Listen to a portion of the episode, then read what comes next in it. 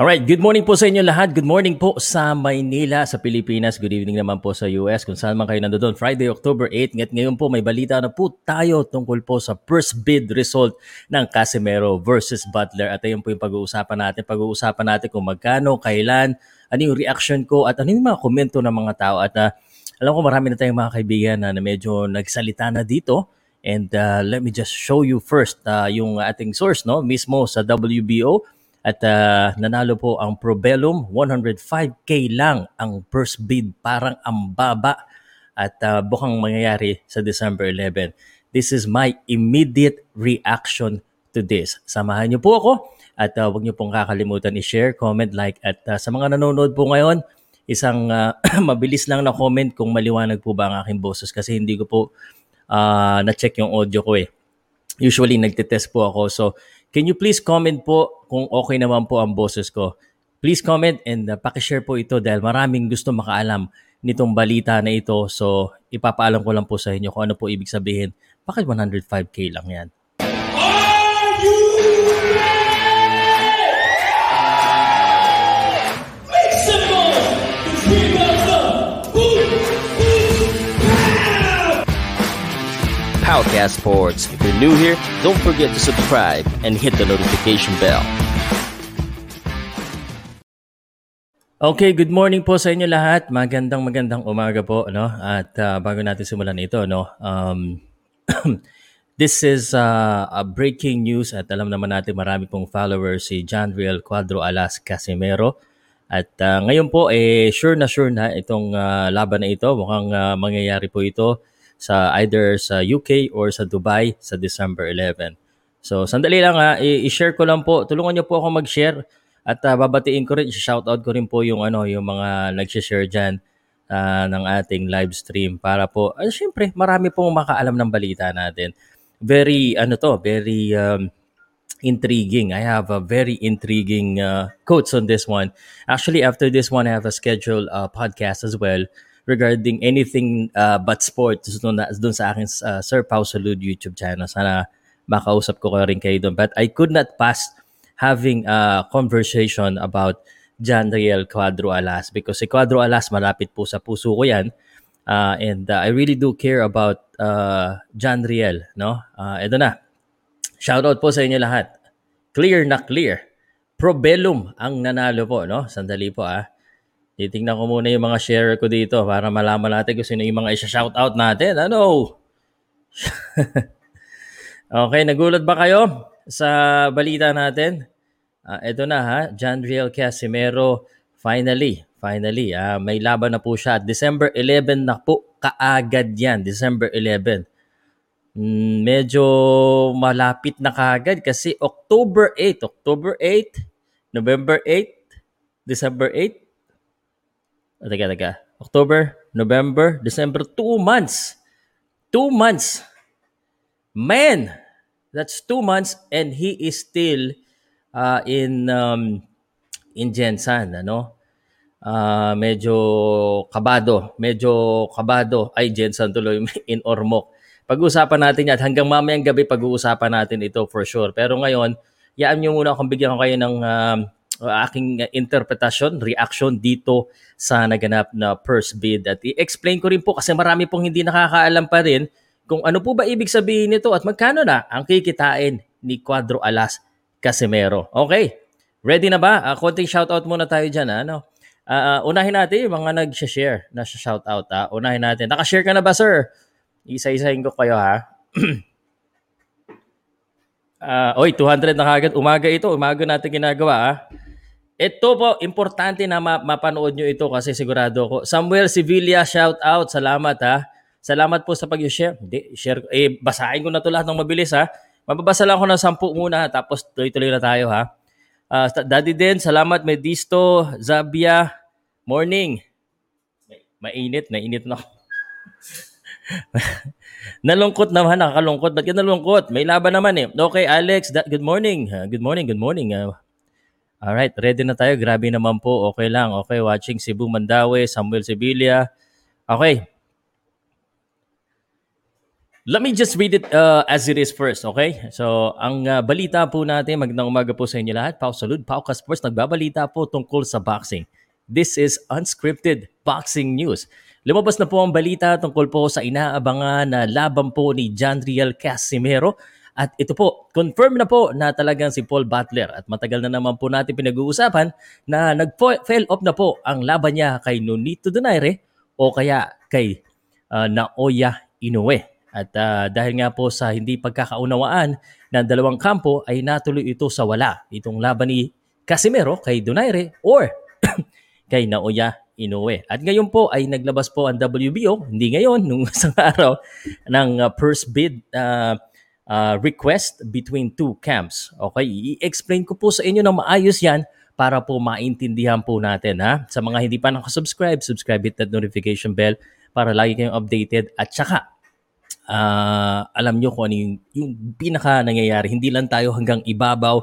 We're gonna drill it down para maintindihan nyo. Kasi ako, I'm not, I'm not happy, no? I'm not that happy uh, with what's happening uh, with uh, Johnriel Casimero. To be honest with you, not with Johnriel, ano? Hindi kay Johnriel. Uh, and I don't think it's a fair amount. But then again, who am I? Uh, aking opinion lang po at I will give you the reason why. Okay? So, inom muna ako ng kape dahil mukhang mapapalaban ako mamaya. Samahan niyo ako mamaya na pagkatapos nitong ano ko, makikipagkwentuhan po ako sa latter end. So, share-share lang muna. Hmm. Speaking, I'll be in Omega uh, uh, Sports Promotion dyan po sa Cebu. Sa October twenty-second, October twentieth, nasa Cebu na po ako. Okay. So, ito na po yung balita natin. Ano? Uh, so, so, after the W B O requested a first bid. Uh, there's supposed to be twenty days.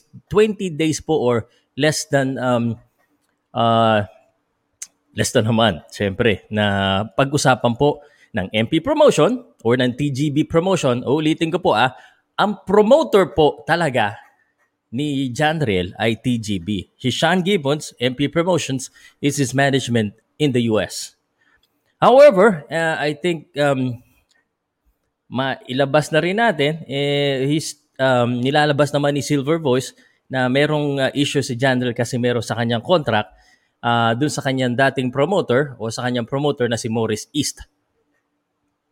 So, that is a big issue, no? So, anyway, fast forward, hindi nag-uusap yung promotion ni ni uh, Johnriel Casimero, hindi rin nag-uusap yung promotion ni Uh, kausap yung uh, M T K, which is Lee Eaton. Sabi ni Lee, ni Lee Eaton, wala namang mangyayari sa usapan. Let's just fast track to October seventh ang ano first bid kasi hindi naman nag-uusap yung dalawang kampo. Ibig sabihin, kung ikaw yung may promotional rights, pakinggan nyo po ito ha. Very important ito. Uh, so we can elevate the learnings. Um, kung hindi ka, kung ikaw ang promoter ni Casimero at saka ni, ng kalaban Paul Butler, you two have the rights to promote. Uh, you two should discuss it. Okay? However, wala. So, bakit wala? We already know the reason why because may hindi pagkakaunawaan ang uh, ang Casimero at saka ang management, which is very bad. No? Uh, this is why exactly parang uh, kung ikaw ay nagtatrabaho, ito naman ang aking interpretation, kung ikaw ay nagtatrabaho, da- talagang dapat sa mga boss mo, you, you need to ngirap eh. You know, you're, you're in a very hard position. Um, because kailangan ano ano uh, um, ang tawag dito, kailangan maging uh, maayos ka sa iyong uh, mga katrabaho. O wag mo isali yung politika, walang politika dito sir, doon po sa ano ko, sa isang channel ko yung politika, no? Okay? Um, I'm just telling you exactly what hap- what's happening, you know? Oh. Um, okay. So, ayun na po. So, hindi nag-usap and then nag-first bid na October seventh, which is October seventh U S, October eighth ngayon. So, kakatapos lang po at ang resulta po ay ang pinakabagong promotion po sa sa mundo ng boxing ang nanalo. Uh, ayan po ay ang Probellum. Yung Probellum, lagi namin dinidiscuss yan nung isang araw pa, no? Probellum first bid one, Casimero Junior versus Paul Butler, World Boxing Organization. Ito po yung... Uh, poster nila at uh, sa Probellum na po ang uh, magpo-promote. Um, kung hindi nyo pa alam, now the Philippines will know who Probellum is. Uh, Probellum is under Richard Schaefer. Richard Schaefer previously under Ringstar Promotions. I don't know exactly kung uh, sila pa rin. At si Richard Schaefer din po, ang uh, the man behind Golden Boy at Nonito Donaire. Okay? So, first bid. And sinabi ng ano, sinabi ng uh, sinabi ng um, ng W B O, ang pinakamababa na first bid ay one hundred thousand. one hundred thousand. So, U S dollar po 'yan. Ibig sabihin, ito yung uh, kikitain, no? First bid. one hundred K, uh, i-convert natin sa pesos, no? Pero na-convert ko na 'to, pero baka nagbago eh, no? Explain ko lang po, five million. Na, five million. five million. So five million. Na sasabihin niyo, malaki, maliit po 'yan. Um ang alam ko kasi, may mga kakilala ako na mga champion at saka hindi pa champion, um yung one hundred thousand na 'yan, uh, one hundred thousand na 'yan. So, some of them could earn times three, times four, times five, times six. Okay? Pero ito po yung ano, ito po yung pinakamababa. Alright, explain ko lang po ulit ah. May nagsabi, three million kay Casimero, parang malabo. Malabo yan, Sir Mark T. I-explain ko po sa inyo ha. I-explain ko ng maayos sa inyo ha. So, um, na-share nyo po ba? Na-share nyo po ba? Share-share lang po tayo dyan ha. Dahil mainit na mainit na itong usapan natin. Mamaya makipagkwentuhan ako sa inyo, pati mamayang gabi. Okay? So, five million. Nanalo po ang Probellum. Ang laban po ay posibleng maganap. O, ulitin ko ha, posibleng maganap. But nothing is final yet. But they're thinking that it will be in Dubai, in United Arab Emirates, or in Liverpool, U K. So, hindi na sa Amerika. This is another concern of mine, no? But uh, we will um, uh, we will have that later tonight, no? Concern. Ah, oh, sandali ah. I- isusulat ko lang. Ayan ang itatapik ko mamaya. Um, i- itatapik ko mamaya ito um, para po ano, no? Uh, sandali ah. Isinusulat ko lang. Dahil mamaya, gusto ko marami rin. Mamaya kasi paggabi. Concern ako kay Casimero. Uh, concern for Casimero. And, and this is uh, for para lang ano na talaga, no? Uh, ma- Quatro Cantos, may mali ka pa dyan. I-explain ko sa'yo mamaya. Ano? Iisa-isahin ko lang para wala akong mamintis. I'm concerned because if it's in Dubai, uh, madadala niya ba yung team niya doon? Madadala niya ba yung team niya? Very important yung team niya. Si Nonoy Neri, siguro, sana, si conditioning coach niya, si Memo Heredia, madadala niya ba? Sa Dubai or sa U K for a long period of time.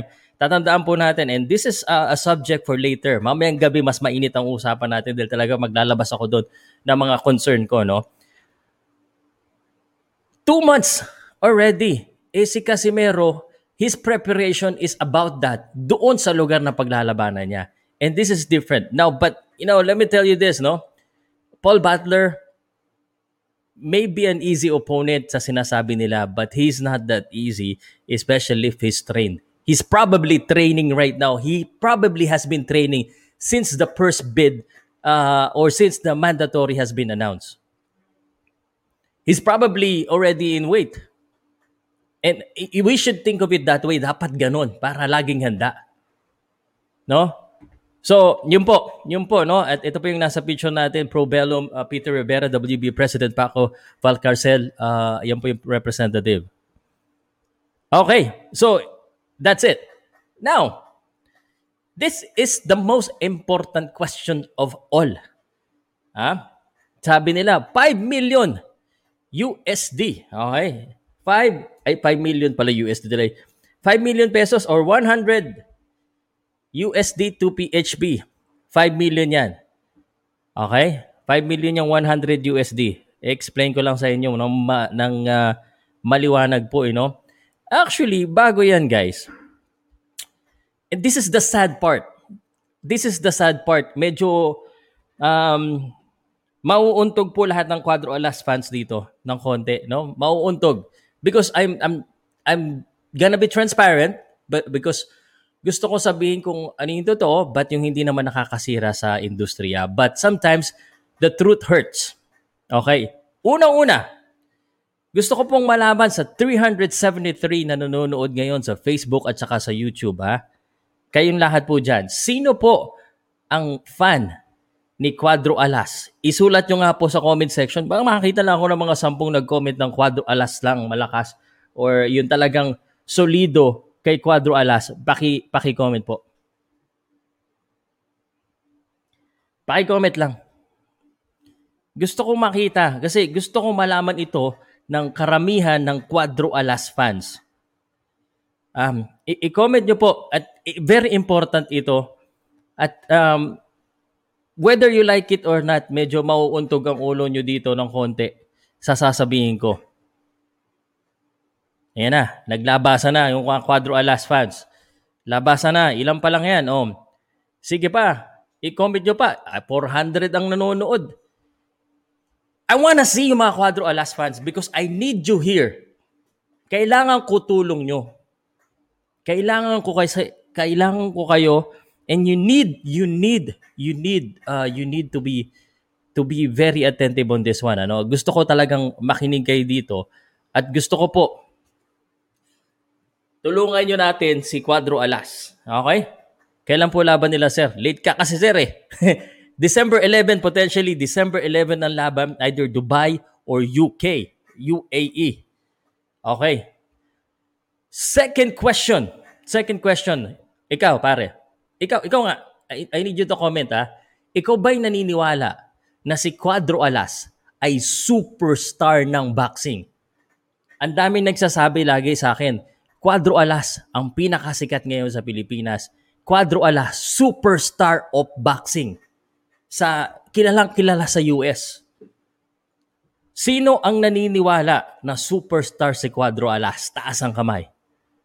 Uh, ilagay nyo lang po dyan, superstar. Kahit superstar lang para malaman ko. I- i-comment nyo lang po, superstar. Sige, gusto ko lang makita, no? And uh, I- I'm sure you could appreciate what I'm doing here. But uh, sa ating kasi, no? Um, ito, nagpapaka-hype ako ngayon. Diba? Nakikita nyo, hindi po ako galit. This is just the way of delivery. Um, but with respect to everyone, ano?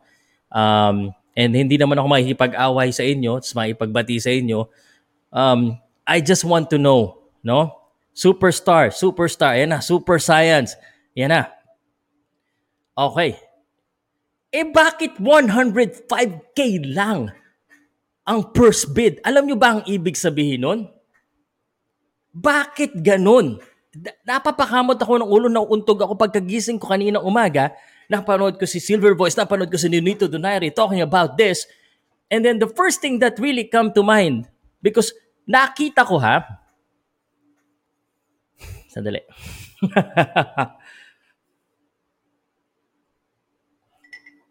um, nakita ko po, yung unang nakita ko, yes, may laban na si Cuadro Alas. Yes, that's very good, di ba? May laban na po si Cuadro Alas. Okay, may laban na siya. Very good. May laban na. Pero it's it's not even amount uh, even about the ano, hindi lang ito dahil sa amount, guys. Makinig kayo ha. Superstar pala si Casimero. It's not the amount per se. Pero syempre one hundred thousand the minimum amount ng first bid, tapos ang nanalo one hundred five thousand. Ano ang ibig sabihin nito? Isulat nyo, anong ibig sabihin nito? one hundred five thousand, Probellum. I mean, I'm happy that Probellum is promoting this, but where's M T K? Did they bid? Where's M P Promotion? Golden Boy, Top Rank, and all of the other promotions. Kasi marami yan sa U S eh. Where are they? If you truly believe yung mga Pilipino na nag-comment dito, na superstar, bakit one hundred five thousand lang? I mean, this is not, hindi po ito uh, para i-down ko si Casimero. I'm just wondering, it's a big if for me. Nasaan si T G B? No? Nasaan?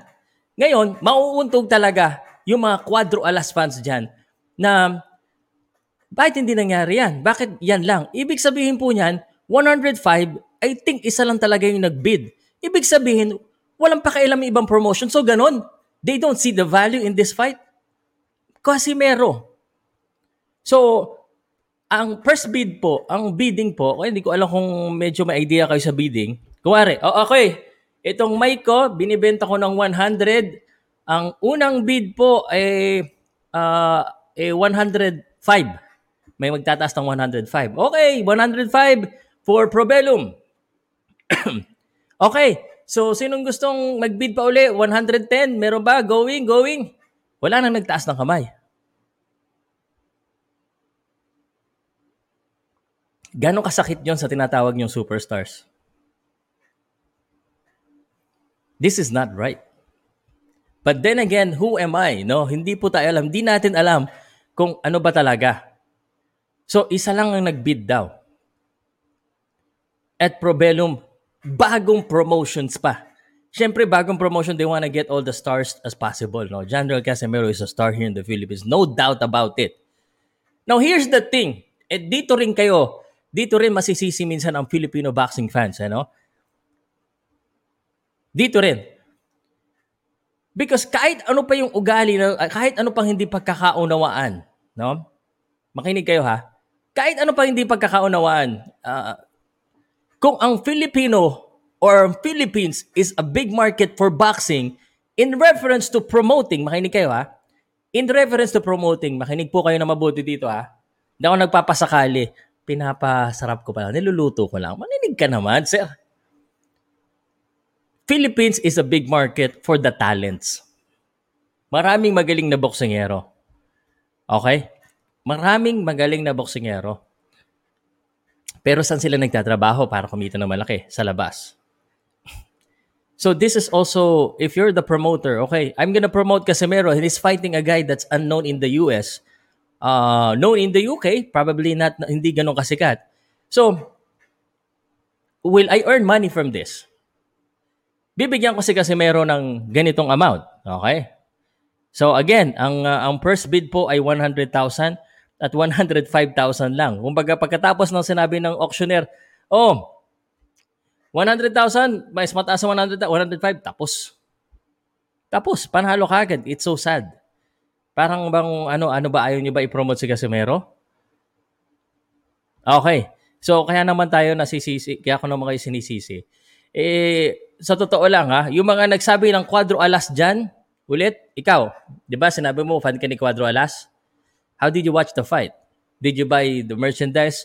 Did you buy the pay-per-view? Kasi naka-pay-per-view yung ano Cuadro Alas o sa illegal mo pinanood. Hmm? Ginagalit niyo ako eh. Ano? So kung kung regardless of Casimero, regardless kung nakita nila yung Philippines is a big market as well and they would really earn money from this, eh, pasok na rin eh. Pwede rin eh. I mean, tataasan pa nila. one oh five K, one hundred thousand. Isang taas ng kamay, tapos ang bidding. Man. And it's going. It's not gonna be in the U S. And we know that the big market is in the U S. See what I'm saying, guys? No? And this is why we all need to help each other. Kaya ako pa ulit-ulit ako eh, no? Uh, mga fans, mga blogger, mga podcaster, I, I, I bet you, I mean, gumastos tayo para dito, para makita nila yung analytics na hindi lang tayo puro libre. No? Hindi lang tayo puro libre. Kasi kaya ganyan din yan, no respect for the Philippine boxing fans, kaya hindi pinapalabas dito sa Pilipinas. Kasi ang mga Pilipino, puros libre. Anyway, hindi po ako galit. Okay? May ba sa Facebook papanoodin? Yung iba, illegal na nga, nagre-reklamo pa. Yung iba, nagkakomentaryo na nga ako dito, magagalit ka pa. Ako, bumibili ako eh. Bumibili ka ba? Anyway, hindi ako galit. Uh, support Filipino boxing, pati local boxing. And local boxing libre, no? No problem, panoodin nyo. Pero wala, wala kayong pakialam. Gusto nyo, pagsikat na kagad. Sino dito naging uh, fan ni Casimero ngayon lang? O nung nagsisikat lang siya? Sino nakaalam kay Casimero dahil sa, sa T V lang or dito sa podcast? Okay, so diretso na tayo, na nawawala tayo ng konti, no? Puro libre. Tapos ngayon, ano mo, ito na, magkwento na tayo nandito sa pera, no? five million, sir. Sasabihin ng iba dyan sa akin, no? Eh, sira ulo ka pala, pausalud eh. five million, ang laki yan. five million pesos yan, one hundred thousand. Sir, paghahatian pa po yan. Explain ko po sa inyo, no? So, usually the champion gets the the bigger amount. Okay? Okay, bigger amount naman pala si Casimero. Magkano ba yung bigger amount, sir? Magkano yung bigger amount? Sa tingin nyo, ilang percent ang bigger amount? Kasi nagdi-differ po yan, depende sa mga ano eh. Pero, from what I heard, itong five million na first bid, no? Decent para sa mga Pilipino, no? Decent yan para sa mga Pilipino na lumalaban. Pero, actually, meron nga ako mga nine, non-title fight na mas mataas pa sa one hundred thousand. Meron po. Okay. And then, yes, it's seventy-five twenty-five. So, seventy-five percent of five million. Huh? seventy-five percent of five million. It's about maybe three point something, you know. Um, uh, tingnan natin. Uh, seventy-five percent is three point five, I think. three point five million. Okay. Uh, tama ba ako? Kasi five million, so twenty, twenty, one million, one million, mga three million, three point five. Approximately. Okay? Approximately three million. Punta kay uh, Casimero. Okay na? Sino nagsasabi na okay yung three million pesos? Parang for a, for a superstar? For a superstar? Okay, but he's not comparable syempre kay kay Pacquiao, pero just wanted to let you know how how how uh, uh yung sa atin po kasi um super tar- superstar talaga si Casimero, talaga pina-follow natin. Pero um Manny Pacquiao, no? Earns five million on a regular day, U S dollar. That's two hundred fifty-two thousand on a bad day. Okay? On a bad day. Okay? Okay. A, a regular championship belt, at sinabi din ni Nonito Donaire, makinig po kayo ha? Makinig kayo. Sabi ni Nonito Donaire, man, kung ako ang kinalaban mo, kung uh, ako sana kinalaban mo, you could have earned um, uh, times four or maybe times five. Um... Nasaan na ba yung four hundred thousand? twenty million U S pesos sana. twenty million pesos. Think about this. twenty million pesos. This is why we need to be professional as much as possible with everyone. Because sa totoo lang, minsan, yung mga fans din ang nakakasira ng laban. And actually, I'm not blaming anyone. Eh, no? I'm not blaming anyone. Okay. So imagine that could have been the money. What's what's the what's the seventy-five percent of twenty million? What's the that could have changed a lot more of his life. Siguro mas mapahaba pa. And again, I have nothing against uh Johnriel Casimero giving out the money. Pero five million. Daling maubos yan kung ano eh. Um I have nothing, but look at this one.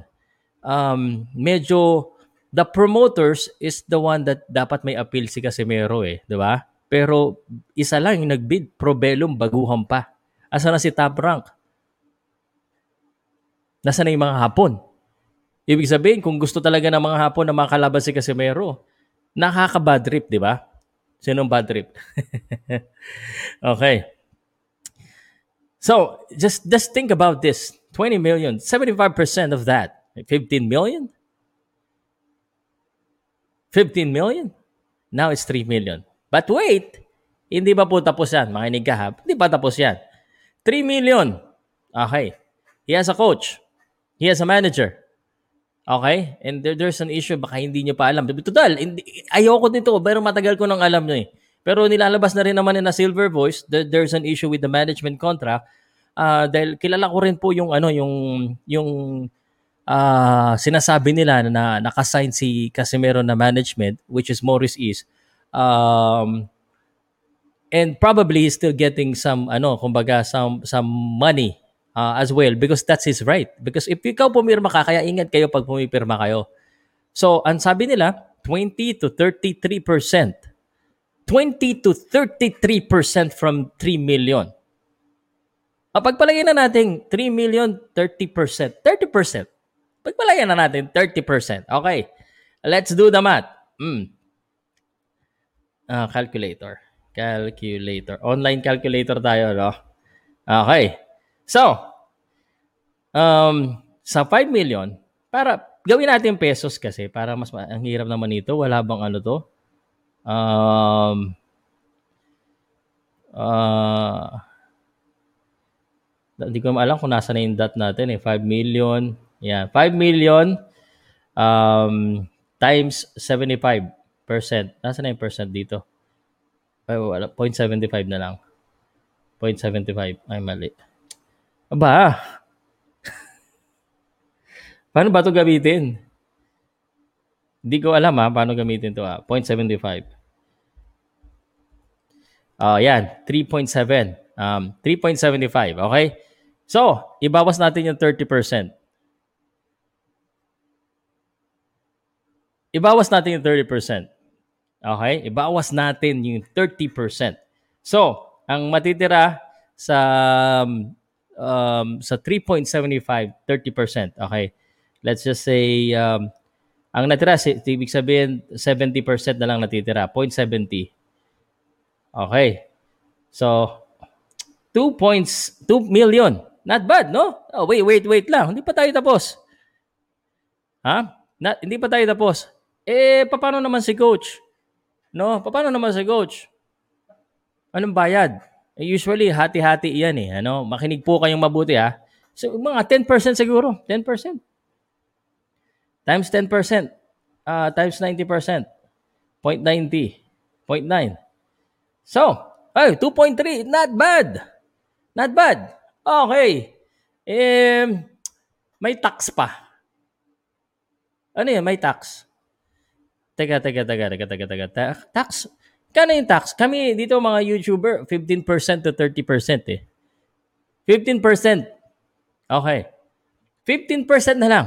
fifteen percent. Kunwari, ano? fifteen percent. Um, so, may natira pang uh, eighty-five percent. Uh, tama ba ako? eighty-five. So, time is zero point eight five. Approximately. Boom. two million! two million. Okay. From five million to two million. Okay, makinig ka ha. Uh, so, two million, pwede na yan. Eh, syempre, may mga ginastos din sila. May mga advance. Uh, normal yan sa boxer eh. Normal yan sa boxer na may mga advance, may mga gastos, may mga kaibigan na binibigyan ng pera, may mga sinasamang media, kagaya ko, minsan ginagastosan din tayo. Um, so, more or less. More or less po. I'm not saying it's bad. Um, I'm not saying it's bad. two million is two million. Sa Pilipinas, sa baka hindi po alam ng iba, lumalaban ibang tao, eight thousand pesos lang.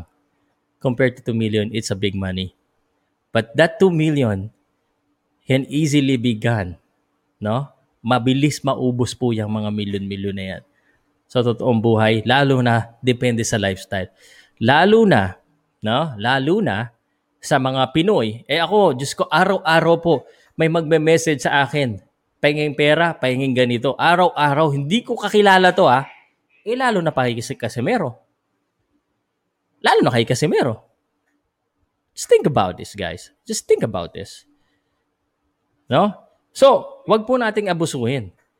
Wag po natin abusuhin. Kasi, uh, it's...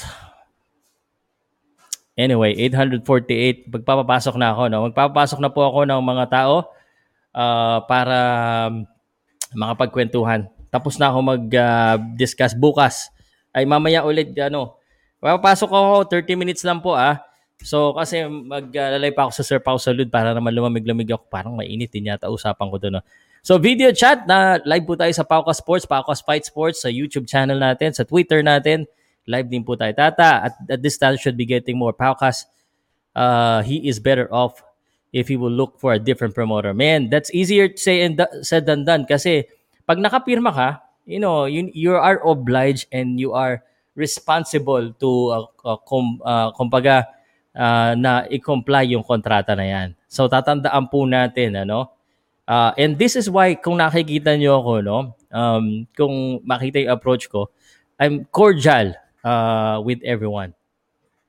Cordial with everyone. Uh, na kailangan, uh, lalo na, I, I'm media, I consider myself as one. Um, we want to get both sides of the pictures lagi. Both sides of the pictures as much as possible, syempre. Okay? Di sumali ang promotion ni Angas na Pinas. Bidding, yes. Hindi po, hindi po sumali. Isa lang, pare. Isa lang ang nagbid. Tapos. one oh five from one oh one. Ibig sabihin, if uh, if people are considering him or promoters are considering him as a superstar, why is it just one? No? Why is it just one? Um, is this is this an interpretation na hindi nila gusto si Casimero? O dahil uh, pwede rin na uh, on the other side, flip side, kasi hindi nila gusto yung ugali ni Casimero? Pwede bang ganun? Pwede rin siguro. But that this this kind of things, man, I, I really feel bad. I mean, isa lang nagbid? Is that ano ayaw nyo? Nakakainis lang, di ba? But then, is it business? Is it really business? They don't see good business in this fight? What do you think? Dapat walang personalan eh. Trabaho lang. But again, ako, I, I've been a victim of this one kasi sa trabaho ko, medyo uh, mapagaling din ako. Kaya nga ako hindi tumatagal sa trabaho, you know? Eh, anyway. Woo! Double M, nineteen seventy. Magandang... Hi, good morning, Boss Pao. Boss Pao, banata mo na agad kasi medyo crunch for time tayo. Ano bang reaction mo dito? one oh five K. Um, um, well, ganito lang yan, Boss Pao. Eh. Uh, di ba, sa isang kumpanya, halimbawa lang, merong isang empleyado na talaga, tingin na natin eh, parang sa tingin niya eh, uh, agrabyado siya o, mm. o ano man. Um, sabi, siya, sabi ng employer niya, o sige, bahala ka kung yan ang gusto mo. So, wala na tayong pakialaman. Parang ganun din yun. Parang siguro eh. Well, eh, alam mo, hindi ko naman kinakampihan yung M P Promotion. But, uh, yun na nga, marami na kasing nangyari, di ba? Alam naman natin yan eh. So, siguro, sabi ni Sean Gibbons, okay, uh, hindi kami sasala dyan, so, bahala ka na muna sa buhay mo. Parang, well, yun lang ang opinion ko dyan. Ah, okay. hmm. Correct, correct. Nakikita ko yung mga comment, boy, uh, comment, oh, ang, ang dami dyan. Sali na po kayo, ay, ay medyo limited yung ating, ano, yung ating uh, time ngayon kasi may ten o'clock ako. Uh, Boss Pao, ganito rin. Uh, isa pa. Um, Sige lang, sabihin mo na lahat okay. Habang wala ka pang kalaban. Oo nga, siyempre. Uh, kasi, siyempre, naintindihan ko naman yung point ni ni sa yung mga supporter ni Carlo Alas. Well, ako hmm. naman, F Y I lang, uh, wala talaga akong, I mean, suportado ko naman si Carlo Alas. Kaya lang ako, sa pan ako, sa lahat ng boxer ako, Filipino boxers. Yes. Wala akong particular na talagang uh, meron nirurut na isang boxer. Oh. Ganito yan eh. Uh, siguro, parang gusto lang na ipipromotion na may pa may paintindi sa hindi lang kay Casimero o sa mga iba pang boxer na darating o kaya sa mga kasama na rin siguro yung mga boxing fans na kung paano yung uh, pagmamanage ng isang boxer o kaya kasi may mga kontrata yan, di ba? Yes. Tapos hindi natin hindi natin alam yung mga naka-stipulate doon. Di ba? Marami yan, iba-iba yeah. yan eh. So yeah. Ganun siguro parang bibigyan yan parang binibigyan ng M P Promotion si o yung mga uh, so, side ni binibigyan ng ano less makapag-isip sila, di ba? Kung ano ba talaga yung mas nasa, di ba? So, ibig alam sabihin yun. Mo, although sinasabi na rin naman ni eh, Silver Voice, hindi ko na kailangan siguro mag-preno uh, dito na parang yeah. binangga mo ko eh. Parang ako pare, sa totoo lang, um, naranasan ko na to sa trabaho. Uh, inaway ko yung boss ko. Bukas, kinabukasan, parang uh, ang hirap na ng sitwasyon ko. Yan ang realidad, di ba? Yan ang talaga, eh, totoo naman eh. Kaya kailangan yeah. maging good citizen din tayo kahit pa pare.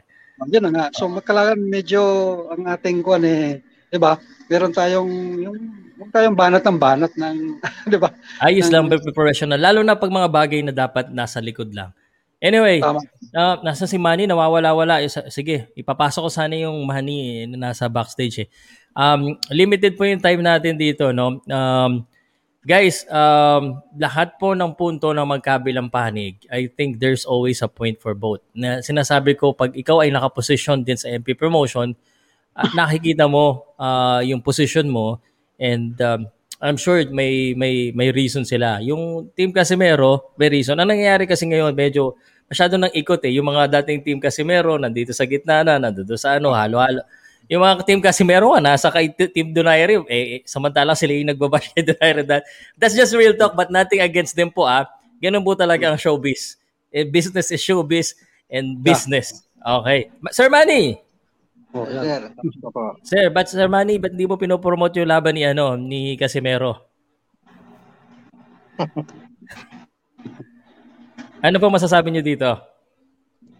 Uh, sir, wala na lang ano to, wala nang wala nang intro-intro, barat kagad. Sige lang, sige lang, sir. Eh, sa akin, sir, kasi ganito yun eh. Uh, bali, parang may masyadong na daw na si Casimero sa ano, mga promotion. Siguro dahil na rin sa kanya mga ano, yung mga pag-aangas-angas, marami na inggit. Hmm. Ganun, sir. Okay, maraming naiinggit. Pero 'di ba, uh, dapat gusto ng mga promoters dapat yung mga ganitong bakbakan. Yung mga uh, Yung mga, ano tawag dito, yung mga type ng uh, boxer na katulad ni Casimero, dapat, di ba, sinasabi natin, ah, ito, promoter's dream, kasi pinopromote nila yung sarili nila. Eh. Bakit parang isa lang gusto mag-promote? Maaari, sir, baka nahaluan na rin ng mga politics dyan sa, ano, sa boxing mm. fight natin. It's sad. Marami, naka, mm, marami rin kasi nakasausag, kasi masyadong mababa, mababa talaga. Kasi champions siya eh, kasi meron, hindi naman normal na boxing lang yung nilalaro niya. Mm. Tsaka hindi basta-basta champion natin yan, uh, champion kasi isa siya sa nakakaibang champion from the Philippines, no? Kaya, ako. Ang daming naniniwala sa atin na Pinoy. Alam mo, pag kumakausap ako ng Johnriel Casimero fans, ang hirap paliwanagan minsan dahil talagang bilib na bilib sila kay Casimero. Parang Manny Pacquiao noon na talagang kahit anong sabihin mong paliwanag, hindi sila. But this is, sabi ko nga, uh, wake-up call ba ito para sa mga Cuadro Alas fans na hindi lang fans dapat ang sumusuport. Kailangan supported din ng management, ng promotion, at ng, alam mo na, yung mga nasa taas. Nakakalungkot lang sila, nakakalungkot lang kasi yung mga ganyang, mga ganyang datingan ng ano, boxing. Kasi, ano eh, parang, tingin ko, parang, parang ano, nagiging, ano yung champ natin eh. Parang binabaliwala na lang nila. Yep. Hindi naman basta-basta si Casimero eh. Tsaka fighter talaga. Patay kung patay kung bumanat eh. Yeah, well, in the professional ways, kung we'll just judge Casimero by his fighting, ano, kung ano yung performance niya, dapat marami talagang ano eh. Pero on the real talk is, it's not just his boxing that paid ways to to his ano eh. eh ibigay ko lang example sa inyo. Manny Pacquiao. Manny Pacquiao, um, although hindi na kanya kailangan ng mag-trash talk, pero if he trash talk, I'm sure it's fine. Pero yung mga issue niya with this management, I mean, lahat yun legal niya lang dinaan. Hindi niya dinaan sa, sa social media. Uh, eh, eh, yung mga tao, uh, gatong dito, gatong doon, yeah, okay. Ganyan na nangyayari. Uh, sir? Yan. And siyempre, si Casimero, and admittedly, um, very unfortunate ito. Um, kaibigan ko si Casimero, si Jason, I've, I've tina, inakausap ko, ina-advise ko na hinahinay. Ngayon, hinahinay na, which is the right thing. So, wag nyo pilitin si Casimero na magsalita anything beyond, no? At saka yung mga nagta-trash talk sa kanya, ang advice ko lang kay Casimero, pag yung sa anything beyond boxing, no? Kung wari kinikriticize siya ng anything beyond boxing, wag na lang sa sumagot. At yung mga fans talaga ni Casimero dyan, ha, uh, ginagalit niyo ako eh. Pag hindi boxing ang usapan, wag niyo na palakihin. Pag personal, kaya nagkakaroon, kasi si Casimero minsan nadadala rin siya, sa Double M, ikaw na sunod ha, nadadala din siya ng puso niya eh. Kung nasasabihan niyo siya ng ganito, syempre, uh, if we truly care for Johnriel, um, we should ano, uh, we should uh, uh, let him uh, be na wag yung ano beyond the, the limit. Minsan na nadadadala rin kasi. Uh, double M, pero bago ka magsalita, pasok mo na si Joe Pams para nakita na siya sa video. Joe Pams, next ka magsasalita after ni Double M nineteen seventy. Zorro, kailangan ko ng video bago kita ipasok ha. Salamat. Okay, uh, Sir Pao, may tatanong lang ako. Si hmm. Casimero ba, meron ba siyang, I mean, handler? I mean, yung manager? Wala. Sa Nako, ngayon, yan wala. Yan na nga ang, nap, alam nyo, napakahalaga yan sa isang kwan eh. Kasi, ano, sa, kasi anong larangan, di ba? Na merong, at merong kailangan niya ng advisor, lead. Sinabi ko na sa kanila yan eh. Manager o kaya P R, di ba? Mga, mga ganyang yes. bagay. Mahalaga I mean, yan he's eh. doing good, di ba? He's doing good with this P R. Ang ganda, yung angas niya, ang ganda. Hmm. Uh, Dapat lang but, yung manager, di ba? Yung may nag pe- yung may nag-guide, alam mo yun? Alam niyo yun? Oo, diba? Yung pag sinasabi, oh, Johnriel, ang ganda hmm. ng pasok mo, oh, nasa gilid ka na ng borderline. Oh, oh. balik ka ng konti, balik ka ng konti. You know what I'm saying? Ayun, tama um, yun. Hindi lang yun kinukuha. Oh, so, ito, i-bend natin ng konti. Baka pwede nating i-bend yung ano mo. Siguro um, kailangan, it's time siguro na kumuha, kumuha na siya. So, ma-advise mo, kumuha na ng gagay talaga. Sinabi ko na yan. Nag-a-advise na rin ako. Pero ayaw kasing isisiksik yung sarili ko eh. Ayaw ko niyan. Kaya pag, pag may nagba-box out, alam mo, istorya ko, Double M, sunod ko si Joe Pams. Marami akong boxers na kilala. Nandoon ako sa team nila, nandoon. Pero pag lumalaki, ang dami sumisiksik, di ba? Uh, eh ako hindi kasi I want to be with all eh. So, kung kausapin nila ako, hindi, kung take nila advice ko, pero alam mo naman, pag sumisikat ka, dumadami pera mo, ang daming dumidikit. No? At kung sino-sino na nag-a-advise. Mahirap. Dapat no? Isa lang talaga yung nag-guide eh, di ba? Nagtitimon, kumbaga sa barko, isa lang yung nagtitimon, di ba? Yeah, ang sa akin naman, yung nag-a-advise, dapat talagang trusted mo at kilala mo. And you should talagang mayroong ano, uh, but again, that's beyond this, no? Wag na natin ano, no? Uh, uh, wag na natin masyado palakihin yan. But I think Johnriel Casimero may have le- learned the lesson. Ko na, kailangan kumuha talaga. It's time na kumuha na siya yung magkukuha sa kanya. Uh, actually, may manager siya. Kaso yung manager niya, hiwalay din eh. Yung Morris East nga. Kaso wala nang pakialam. Pera na lang yun eh. Kasi ayaw din yata ni ng team ni Johnriel. May hindi rin pagkakaunawaan. That's the problem. Sarap ng buhay nun. Kasi, collect lang ng collect ng porsyento. Joe Pams! Ay, magandang umaga, Sir, Sir Pao. Magandang umaga. Uh, reaction, reaction ko lang, Sir Pao. Ah. Parang sayang si Cuadrolas eh. Kasi binangga niya yung boss niya. Binangga hmm. niya yung boss niya. Yung, yung Facebook post na Top Rank, call me. Ano ba yun? Bob Arum, call me. Yun, ano yun eh. Parang sampal yun sa promoter eh. Sampal yun, malaking, may mga pride yun eh. Boss mo, yun laban mo. Ano yun eh. Yeah. Parang, kung baga yung respect mo as a boss for how many years, yung pagiging successful ni, ano, ni Cuadro Alas, yung world champion, andun sa gilid niya si, ano eh, si, yung M P Promotions, Sean Gibbons. Correct. That's Tapos, correct also. Ano, parang binibuild up nila si ano, binibuild up nila si Johnriel Casimero for how many years? At saka binig ano all of a sudden ganyan yung nangyari na. Parang may may contract pa tayo tapos alam niyo yung kontrata existing and ano pa, parang valid yung contract tapos mm-hmm. sasabihin niyo.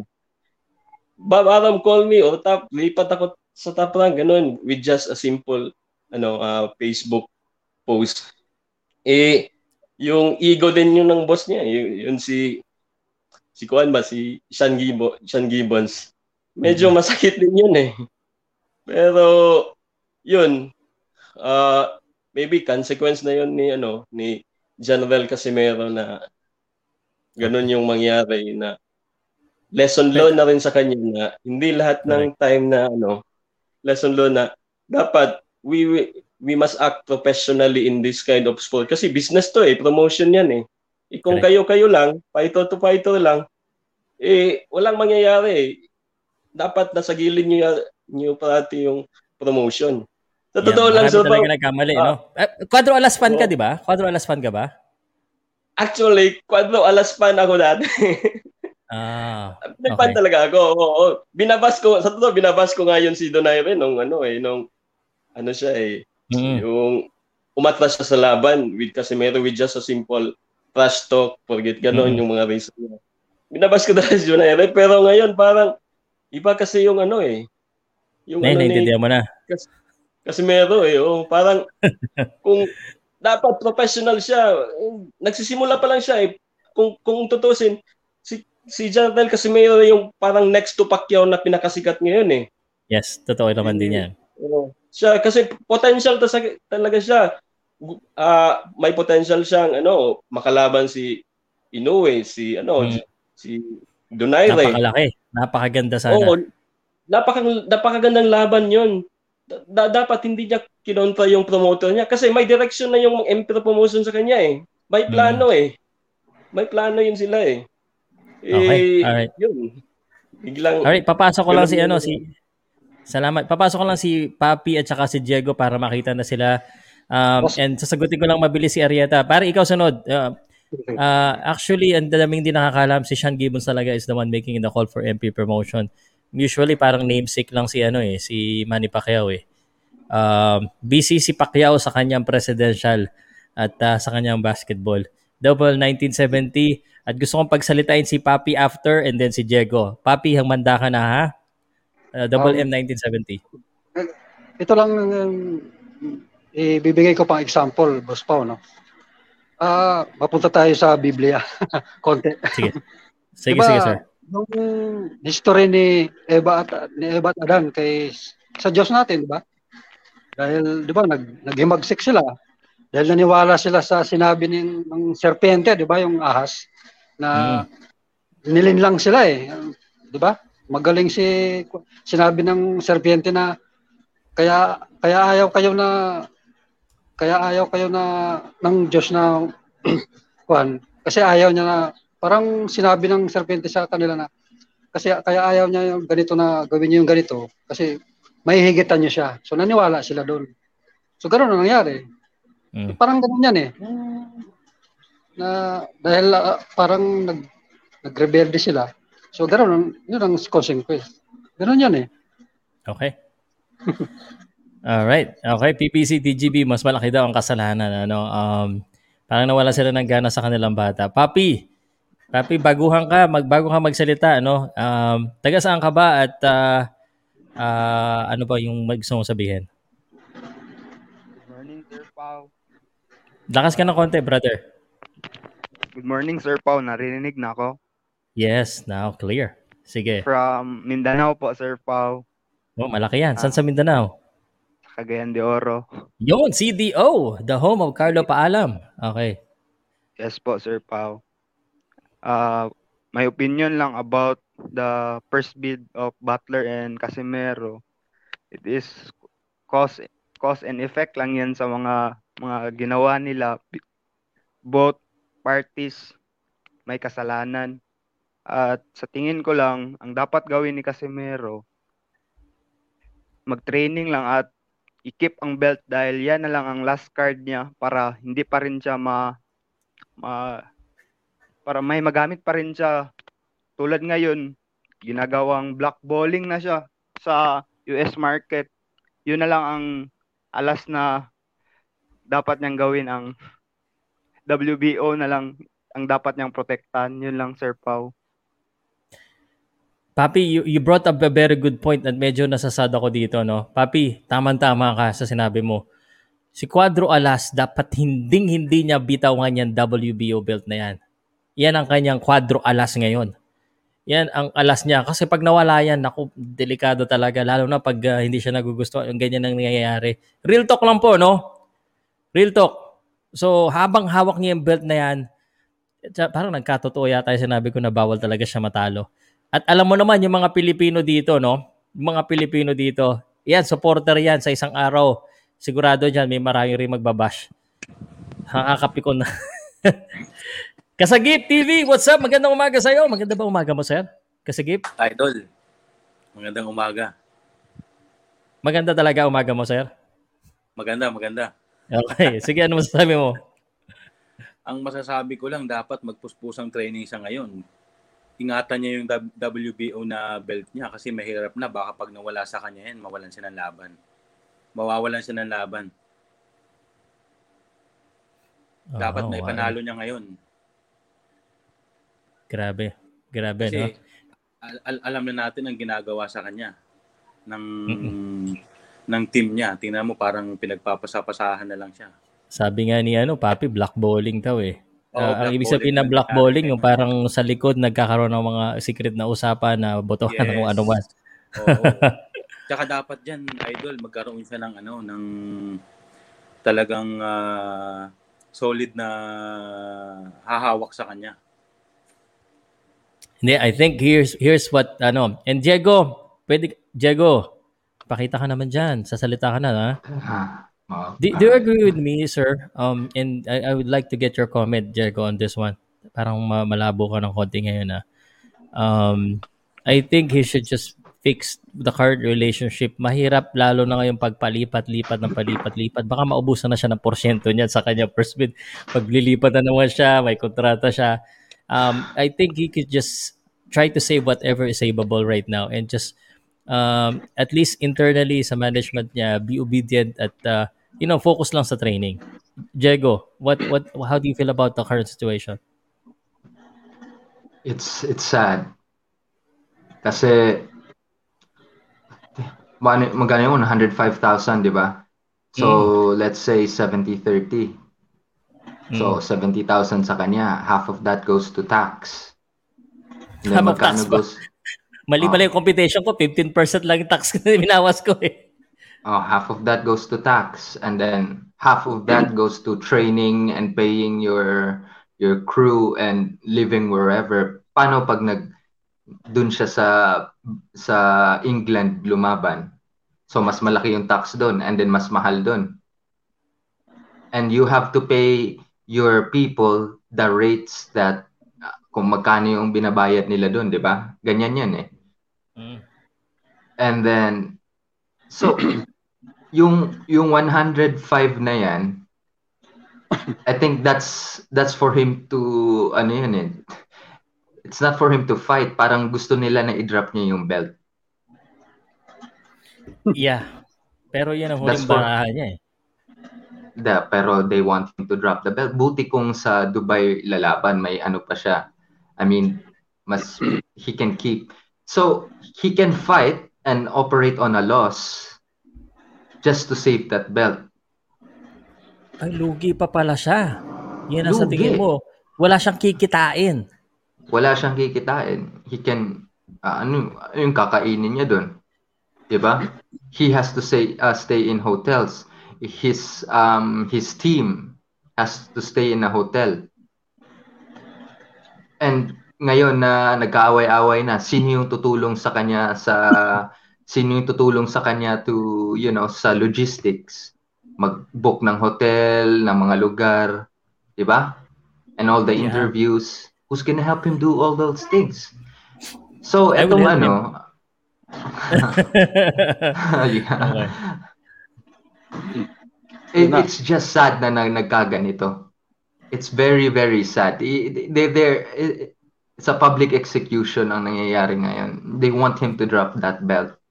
And since yung yung promote, di ba kay um, Schaefer yan, I think they're securing the belt for Nonito Donaire para makuha niya rin.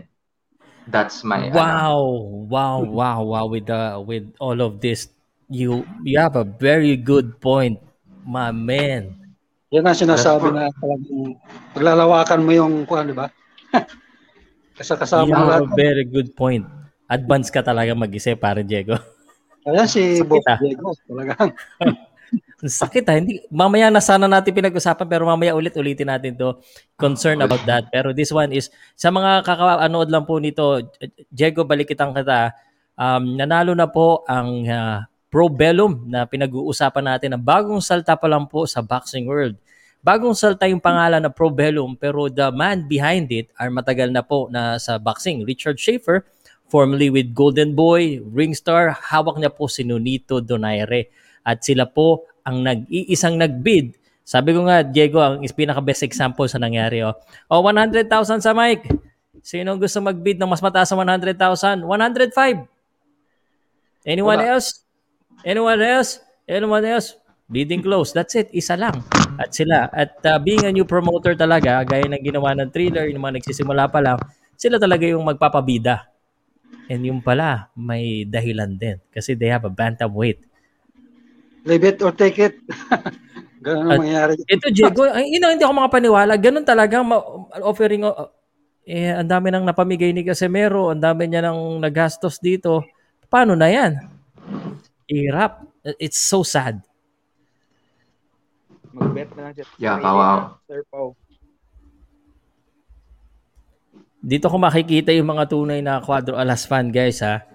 Uh, let's let's support quad ano um ito pa yung pinaka-concern ko mamaya yung sa training niya. So, ano nasa si Memo yung timbang niya. Wala I mean niya, whether si I like it or not, problema pa rin yan. Ito kasi kaya ayaw na ayaw ko yung nagtatawagan tayo ng idol eh. eh kasi kasalanan din ng fans to eh. We have to take some of the blame. We've been gassing him up and then we've been goading him to say things na dapat Correct. hindi niya sabihin sa mga live niya. We encourage him. Correct. Idol, Yan idol. Yung mga ganito. Sobra ng mga fans. Oh, tapos, oh, solid, solid. Tapos ngayon, nandun na lahat kay Donaire. Well, what's happening? Exactly my point. Eh, sinasabi Ganun ko na. Kaya gumawa ako ng isang video. Nasa na si Casimero? Um, uh, yung mga, well, anyway. Idol means a fake god or an object of worship. You should not worship somebody. It's not good for their psyche. And then we should be allowed to criticize them. Diba? If it's not your idol, you cannot criticize. So, okay lang naman sabi mo, hinahangaan ko si Casimero. Yan. Is, uh, he deserves respect. Tama naman eh. Pero yung ganyan, you gas him up and then you just throw him to the side in the end. It's just sad. Tapos, ano na mangyayari? Parang politiko talaga yan. Paiba-iba ng partido. Double M nineteen seventy. Um, Boss Diego. Hi. Go. Um, eh, gusto ko lang ipaalam sa'yo na subscriber mo rin na pala ako dun sa akwan mo. Naku, nanonood si Cuadro Alas. It's my boy, ha? Um, Dagang salamat. Ko, kay Boss Diego, may gusto ko lang gusto ko lang total eh alam ko matalino ka eh. So gusto kong makakuha mo yung kung anong dapat gawin. Gusto ko yung makakuha mo yung uh, ano bang magandang advice mo sa kanya? So, unsolicited advice ba? Well, depende. Kung gusto niya na maging world champion pa rin, if ano, kung ako sa kanya, paglaban niya yung belt na yan, operate on a loss and just go there and say, fuck all of you guys. I'm still gonna do this. Ko. Um, na, na, andito na ako, nagkamali na ako, and then, you know, hawakan na lang yung bayag niya, and then, laban pa rin. Bahala na. Kasi, yung contract niya, it's about to end. Diba? Kasi pag nawala sa kanya yung belt, wala na siyang, ano, wala na siyang bargaining chip. So, he has to just fight, operate on a loss, bahala na, and then, wait for his contract to, ano, and then, look for another promoter. Pag wala na. Kasi kung hindi niya maayos to, sana maayos. Pero, okay. Get... I don't know. Ako, this is one thing that I wanna add. And Anthony, pagsasalitain kita after, no? Um, very specific uh, sa akin, ano? Just, I think uh, I should go through with the fight para may patunayan kasi marami pa rin namang manonood sa kanya. And uh, na talagang he is uh, a fighter. He is a superstar talaga. Kailangan patunayan niya na talagang yung what people think of him, especially from the Philippines, that's who he is regardless of the situation. Kaya tinawag na road warrior yan. This is the positive thing, ha? I'm saying about the positive thing. Kaya tinawag na road warrior. Kaya tinawag na, sabi nga ni Jason, ano siya, um, may term siya eh. Parang matibay siya. So, he needs to fight regardless of anong kinikita niya. Pero personally, no, kung nanonood si Jason, si Cuadro Alas, nag-comment kanina, no,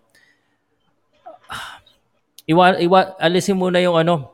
Sabi nga, wag muna mag-YouTube, YouTube. Okay lang kung on the side, pero focus na talaga sa training. Yung timbang, kuhanin muna kagad dahil baka yan na maging problema eh. Kasi with the skills, I mean, kayang-kaya ni Casimero talaga para sa akin, ano? Uh, but my concern is um, he needs to go to wherever the fight is, and kailangan may mag-communicate sa kanila sa Probellum kung ano yung ano. Kasi ayoko naman sabihin na yung mga nangyayari sa mga Pinoy na oh, two weeks na lang, punta ka na dito, laban na. And I don't think that would work for him. Uh, especially yung ano siya, inalagaan kasi siya ng M P Promotion eh. Na nandito siya sa U S for the longest time, tinetrain siya. What will happen to Memo? Ay, ano yan? Kay M P talaga yan, si Memo Heredia eh. Kaya niya ba gastos, gastosin yun? Yung pera na yun? So, um, yun. And I think he needs to be uh, really focused this time kasi ang kalaban niya napakadami, hindi lang sa ring. Anthony? Uh, sa akin naman, Sir Pao, may i-clarify lang ako about sa first beat.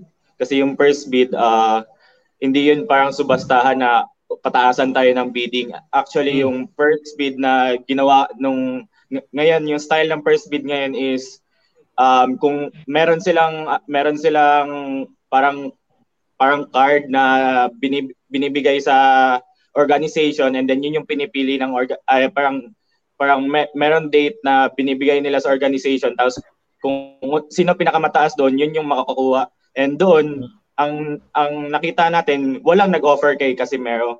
So kaya yung yung Probellum, actually yung Probellum, ano na yun eh, parang sa kanila, parang ginawa na lang nilang joke yun. Sa kumbaga kasi uh, wow. five thousand lang yung ano nila eh, five thousand US dollars lang yung in-upgrade nila sa minimum bid. So hindi nila hindi nila ina-expect, though ina-expect nila kasi meron nga meron alam nga ng ano ng ng promotions na na ano, walang magbibid ng sobrang laki, pero sa mga ganun I think hindi nila ina-expect na mananalo sila. So um it's good thing rin sa kanila nanalo sila kasi yun nga tama si Bro Jegos na ano na it's it's a favor it's a favor kay Nonito. Talaga kung ano makikita natin na parang binigay na lahat kay Nonito eh. Parang oh, nasa kanya na lahat ng ano na ng ano ng blessing early Christmas Christmas gift nga yan sa kanya nito eh. Tapos pati yung supporters na, sa kanya na. Oo. Pati ayan. Supporters sa kanya na. Nagsilipatan na. Iyan na sinasabi ko sa inyo. Kaya ako sa gitna tayo. Support tayo pareho. Uh, but in any case, oo, kaya, taya, kaya ako ngayon, hindi niyo ako masasabihan kung kanino ako palipat-lipat. Ako talaga matagal ng balimbing. O, ayan na, sinabi ko na. anyway, anyway na, na, naisip ko lang ulit, ano, ayok, Anthony kasi naman, sinabi mo na naman, ginabi ko na kanina, one oh five. Parang medyo disrespect, no? Parang, yun nga, ato, plus twenty-five thousand, alam mo ba kung magkano lang sa kanila yon? Parang, kaya kung pwede lang, siguro one oh one ang ibid nila, or one hundred point oh one. Wala, diba? Isa lang parang they don't expect na wala, ano, na alam nila na yun na yun. Isa lang yung nagbid, so Probellum lang talaga. And yung Probellum, kung gustong-gusto nila ang matuloy yung laban, hindi sila magbibid ng five thousand. five thousand lang na angat. Mas malaki pa dapat doon kung ano, kung gustong-gusto nila makuha yung yung ano, yung fight. I think parang inano lang nila yan eh, parang parang ginawa lang nilang try natin to. Joke-joke lang, kumbaga. Saka, ba- saka bago sila eh. Pa kaya, ay- ayan lang. Eh, ito pa ha. The, the, the fact na, the fact na uh, it went to first bid is a bad, bad, bad, ano, sign. Kasi if your promoter loves you, hindi ka, hindi aabot ng first bid yan. It means they don't care about you and they don't want to invest in you. That's the sad truth. Good point, Diego. Very good point. Uh, I'm afraid to say it sometimes, but uh, I guess that's somehow the interpretation of things. Na uh, ganun talaga. Sana ang iniisip ko lang, ano, nakakita na kasi ako sa comments eh, na, naiinis ako minsan, bihira akong mainis, na yung mga, yung mga pangalan na Casimero sinisigaw dati, baligtaran, naglala, eh, alangya kayo. So, December eleventh, two months na lang yan. Ah, mamaya may extension nito. Yung mga nagtatrabaho ngayon, eh, hindi nila mapapanood eh. So, add on pala. Remember, may issue pa dati na tinitira ka dahil sa gitna ka or something. Yeah, ngayon. Dahil ano, hindi ngayon? Ka solid quadro alas fan. Oh, ayun, ngayon, ang nangyayari, ay wala, parang ping-pong talaga. Tayo yung net. Yung, yung sa place pala, Sir Pao, parang katulad kay Jason Mama yan. Mahirap yun. Ang nangyayari kay Jason Mama, if sa sa U K yan. Sa U K, kasi sa red U K tag pala. Tayo. Red tag tayo sa U K eh. Kailangan niya mag-quarantine sa sa mga ano green green mga red card na ano na country, so dagdag dagdag bayad pa yan, and then yung yung yung quarantine days kung makaka-training ba siya. I, I think ten days. Sana sa Dubai na, mas okay sa Dubai. Yeah, yeah sa, sa Dubai, Dubai the okay. Best. Para may Pilipino din at at least uh, may mga tutulong sa kanya doon. Uh, makabawas oh. man lang ng gasto. Sana. So I'm calling po yung mga taga U K at taga Dubai na Pilipino. Let's help Johnriel Casimero, whether fan kayo ni Nonito Donaire or fan kayo ni Casimero, basta fan kayo ng boxing. Tulungan po natin para ano, uh, kahit paano, lalo na sa panahon ngayon, na kumbaga, kung ako si Phil Collins, ang ang kanta ko diyan kay ano, kay Nonito Donaire, kay Casimero, against all odds. We have to appeal to their sense of patriotism and makabayan. Correct. Correct. So, siguro, um, si Cuadro Alas din, ano, uh, if you want to sponsor him, you help him. Kasi kahit naman, ano, ito sasabihin ko to ha, and uh, because I support Cuadro Alas talaga eh. I support din Nonito Donaire. Uh, but Nonito Donaire, very smart, intelligent, very professional. I mean, he can take care of himself. Plus, ano, ito sasabihin ko lang ha, gusto, gusto ko sabihin to eh. Um... sa mga nag-criticize kay Rachel, I mean, do you know how important it is for a man to have a woman behind him? Uh, at sa akin din, di nyo lang nakikita na. Kaya ako nakakapag-live lagi kasi pagkagising ko, kompleto na lahat yung gagawin ko. May mga nag-iis, may nagluluto na sa akin, may, basta lahat. So it's very important na you have a, a good partner na that supports you as well. And really, ano, kumbaga, gusto kong paakitin, gusto kong tulungan. Hindi lang nandiyan dyan para, you know, sorry, sumigat, gumawa ganito, ganito, yung mga, kung ano mang issue. Ano, um, so it's very important. So, now, uh, Casimero needs her help. Lahat po ng gustong tumulong uh, for this fight, uh, December eleventh, hopefully, uh, at least one month before or three weeks before, nandoon na siya kung saan man yung laban. Ang mga Filipino, please support. Pwede po niya siy- siyang sponsor. Reach out na lang si Jason or si Cuadro Alas. It's my boy. It will be a big help. And for Cuadro Alas at saka kay Jason, uh, yung pera na yan, huwag niyo muna gastusin. Please, huwag niyo na muna ipamigay. Alam mo, may nagalit sa amin nung ano, namimigay siya ng pera. At okay lang naman eh. Namimigay siya ng pera. Okay lang yan. But then again, we don't know what ha- what's gonna happen in the future. And like this, medyo, medyo talagang hirap. Naiipit talaga siya. That's the real talk.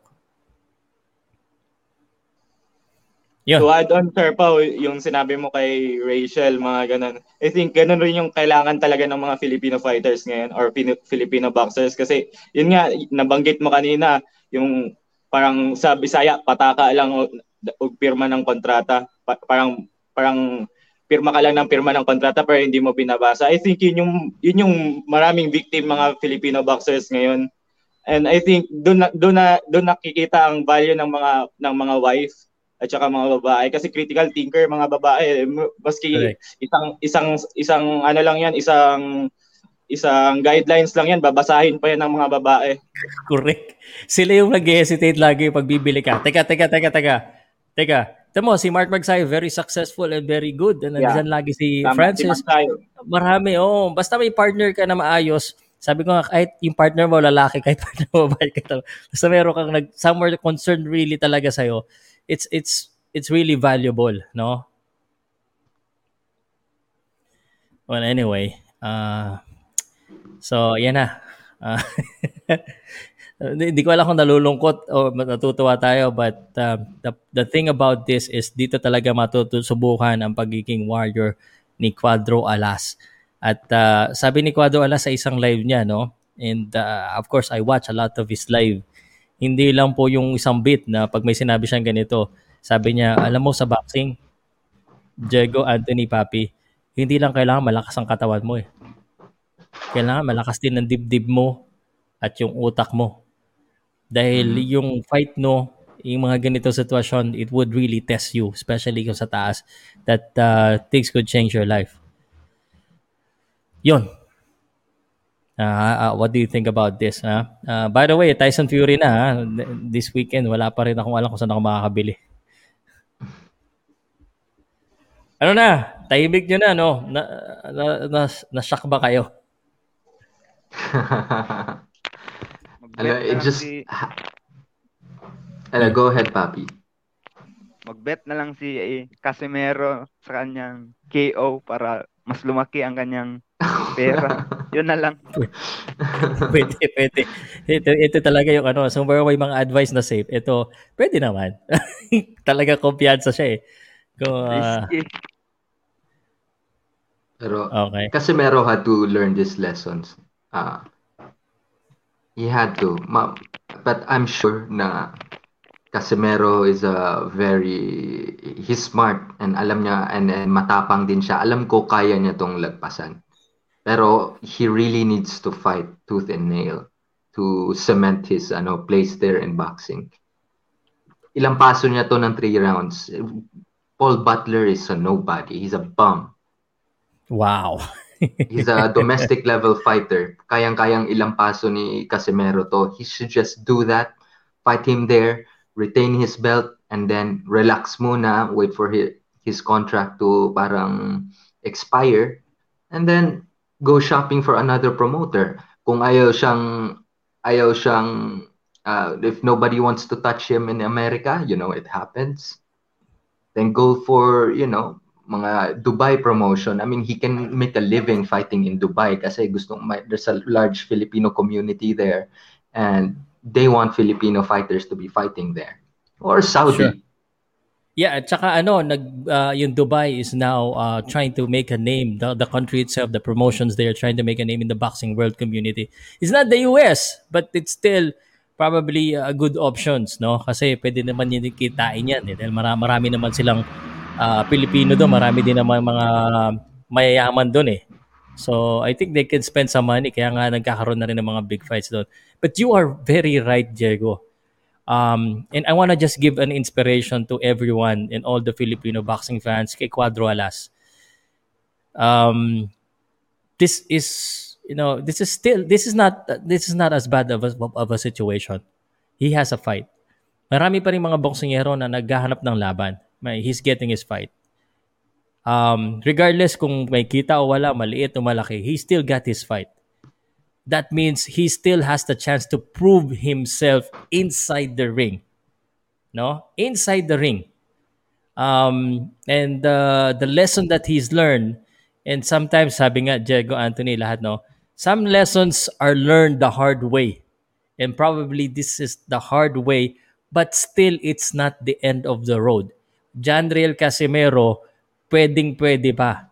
Wag na wag mong bibitawan yung build na yan. Ilaban mo yan, pare. Ilaban Tama. mo yan. Especially against this. Uh, uh, totoo naman. I, I mean, ako, hirap ako rin. Ha. Alam mo, Anthony, Diego, there, there are some things na ang hirap ko sabihin because kilala na, na rin ako, kilala ko yung boxing world community. It's so hard for me kahit uh, i- i- imamaka ko ng mga tao dyan na wala ka, wala ka, hindi ka unfiltered, hindi ka, hindi mo kaya sabihin to because may pinapangalagaan din tayo, no? Um, uh, and we need to survive. And the same thing that uh, Casimero is learning right now, not everything can be said online, no? Some of the things uh, has to be private. Uh, but ito, publicly, I'm saying, Cuadro Alas, you need to show the world uh, that you are a talent, a boxer worth keeping and worth watching. Uh, sana mapatunayan mo. Focus na, focus na talaga, no? Uh, Coach, nandun si Coach. Nako. Coach, napahinga. Coach, magandang... Huwag ka ano, mag-unfiltered unfiltered pa. Pag may nasabi kang masama, iwanan ka rin namin. Ah, hindi naman. May ano naman ako... I, sometimes I bend, sometimes I bend, pero as much as possible, ano, uh, hanggang bend lang ako. Hirap talaga. Yeah, I wanna be, I wanna interview Paul Butler. By the way, i-interview natin si Paul Butler. Kausapin natin yan, ano. And Cuadro Alas will understand that. Okay. So, aton pala, Sir Pao, yung, ano, oh. yung hmm. about the card ni Casimero. I think maganda, magandang chance rin sa kanya to showcase his um his talent sa card na yan. Kasi Um, yun yung first card ng Probellum, and then yung card na, and then yung mga fighters ng Probellum ngayon sobrang sikat.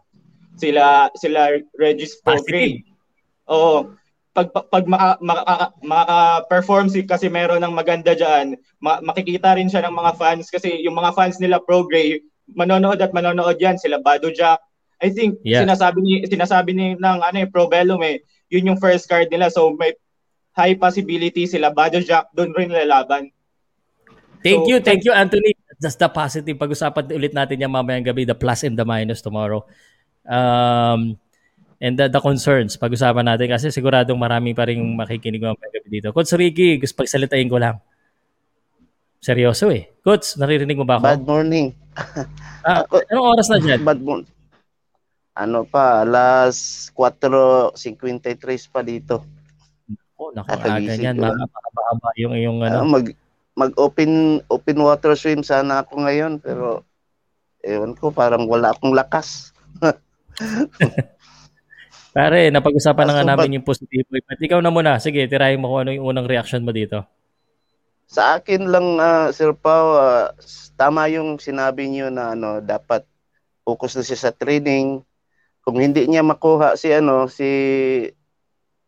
uh, ano yung strength conditioning niya, pwede naman siguro, di ba meron yan siyang ano, strength conditioning dito sa Pinas na nag-ano, nag-ano sa ano niya, nagko-compute sa mga pagkain niya.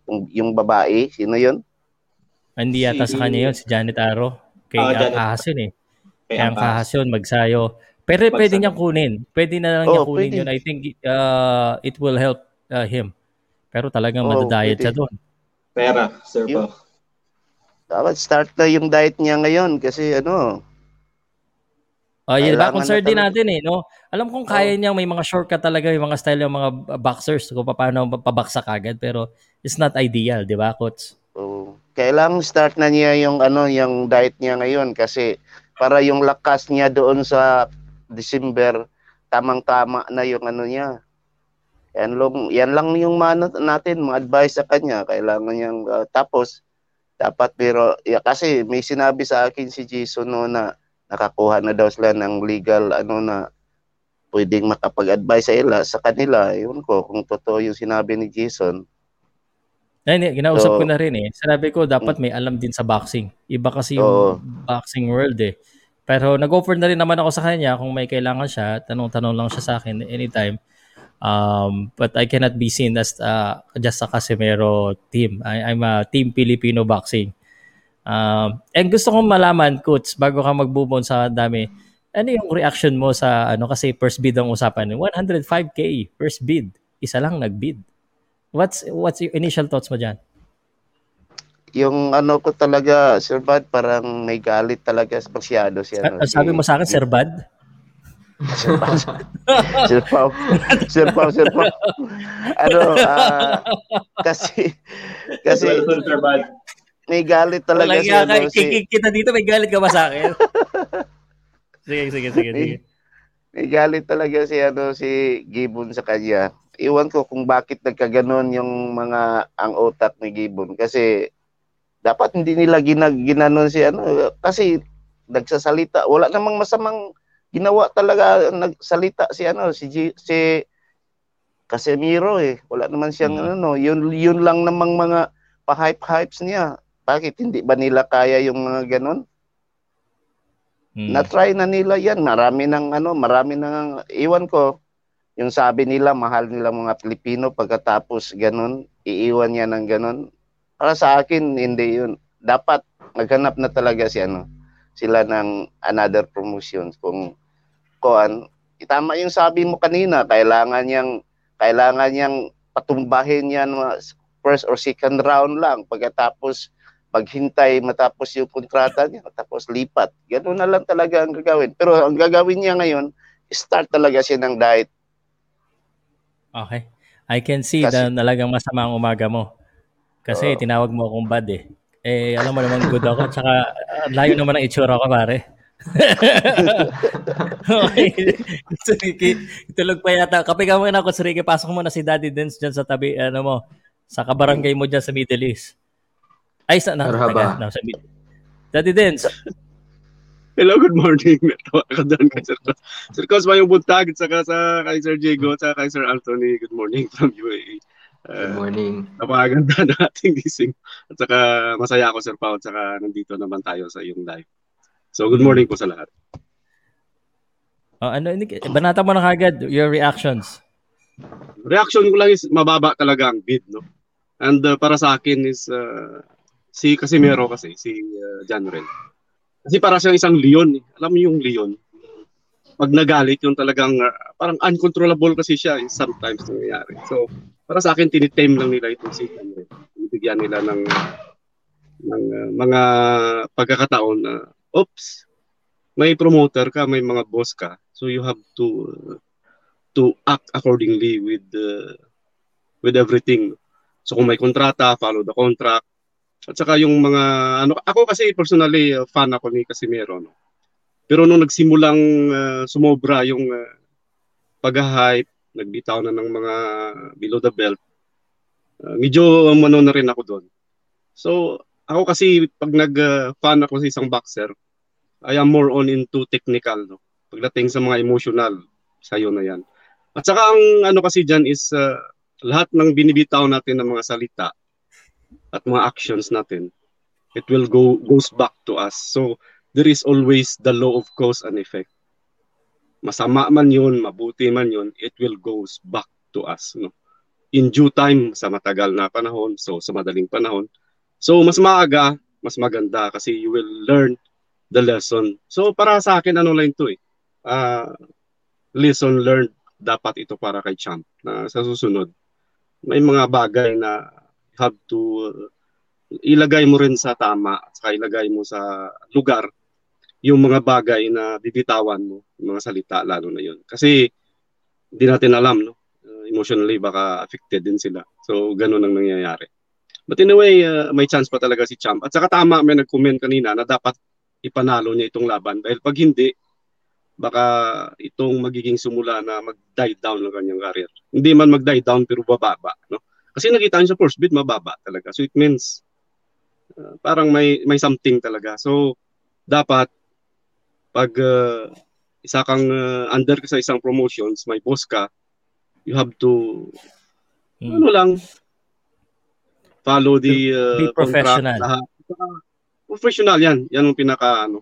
So, hindi pwedeng panaig mo, eh, eh, eh, pangibabaw mo lagi ang yung emotions. So, sometimes, right. uh, We have to be tamed para magiging isang magaling ka na fighter. Tulad ng mga panlaban na aso like pitbull. Napakatapang mo na pagaling mo pero kung hindi ka tamed ng amo mo, kakagatin mo yung amo mo. So, baka sabihin nila, oops, ikuha nyo na yan. Delikado yan. So, yun lang sa akin mga kaibigan. Correct. Okay. Alam mo, uh, dahil dyan sa sinabi mo, Daddy Dance, thank you so much. Um, Anthony, pagsasalitain kita, sisingit lang ako dito kasi alam ko talaga pag quadralas ang usapan, talagang yung puso natin nandiyan dyan eh. Sabi ko nga, parang Pacquiao nung una, talagang maraming naniniwala sa kanya. Um, and, and, and this is why, uh, yan na, yung mga nagsasabi ng advisor, advisor, kung ano yung mga dapat gawin. Uh, again, hindi pa po tapos ang career ni Cuadro Alas. Uh, he has a very big opportunity. Salamat pala kay ano, kaya pala ako sumingit kay Fun with the Coopers kasi hindi siya doon nakakanood sa sobrang busy. Marami naman tayo mga recorded, sir. Marami po tayo, no? Um, nakalimutan ko yung sasabihin ko. Nakakainis. Meron akong point kasi may reaction. Anthony, ikaw na muna pero pinasok ko lang si Amon. Anthony, sige. Ano yung gusto mo sabihin? Um, I think dun lang sa, ano, sa mga sa first bid again kasi sinasabi nila bakit walang nagbibid. Uh, hmm. Para sa akin, parati ko sinasabi it's a gentleman's agreement kasi si Correct. si Sean Gibbons hindi lang yan hindi lang yan simpleng promoter lang promote yes. promoter siya nakakilala ang, ang mga promoter, prom- ibang promoter Gibbons. At iba't iba pang promoter so um yung mga yung ma- malaki ang possibility doon na nag-uusap-usap rin yan sila oops nalaman na may issue pala yan kay Sean Gibbons nakakababa rin yan ang cre- credibility ng fighter yes. And then added ka- sa ano sa issue na parang Uh, yung probo, yung Probellum, I think uh, dapat mag-thank you rin siya kay, kay Nonito. Though pangit na sabihin mag-thank you rin, but if hindi hindi nag-ano yung pro, pro, Probellum, hindi wala siyang ano, wala siyang perang makukuha, wala walang fight. So though correct. Ano, bonus yun kay kay Nonito, uh, parang magiging okay yun kay Nonito, pero um wala siya, wala siyang magagawa kasi ganoon eh, walang nag-offer sa kanya, may gentleman's agreement sa, if um parang ano, maybe may gentleman's agreement eh. So Uh, yun yung mahirap doon. So, and then, to add, ano po nga yun? Yan na yan siguro. Sir. Okay. Okay. uh, and Imon, Sir pagsasalitain kita. Uh, magsasalita lang ako mabilis. Imon, ikaw na ha? Wait lang. Um, this is what I'm saying. That's why we need to be professional uh, in a way. So, may mga bagay talaga na iulitin ko lang. Uh, and totoo yan. Uh, Sean Gibbons is a very powerful guy in the boxing industry.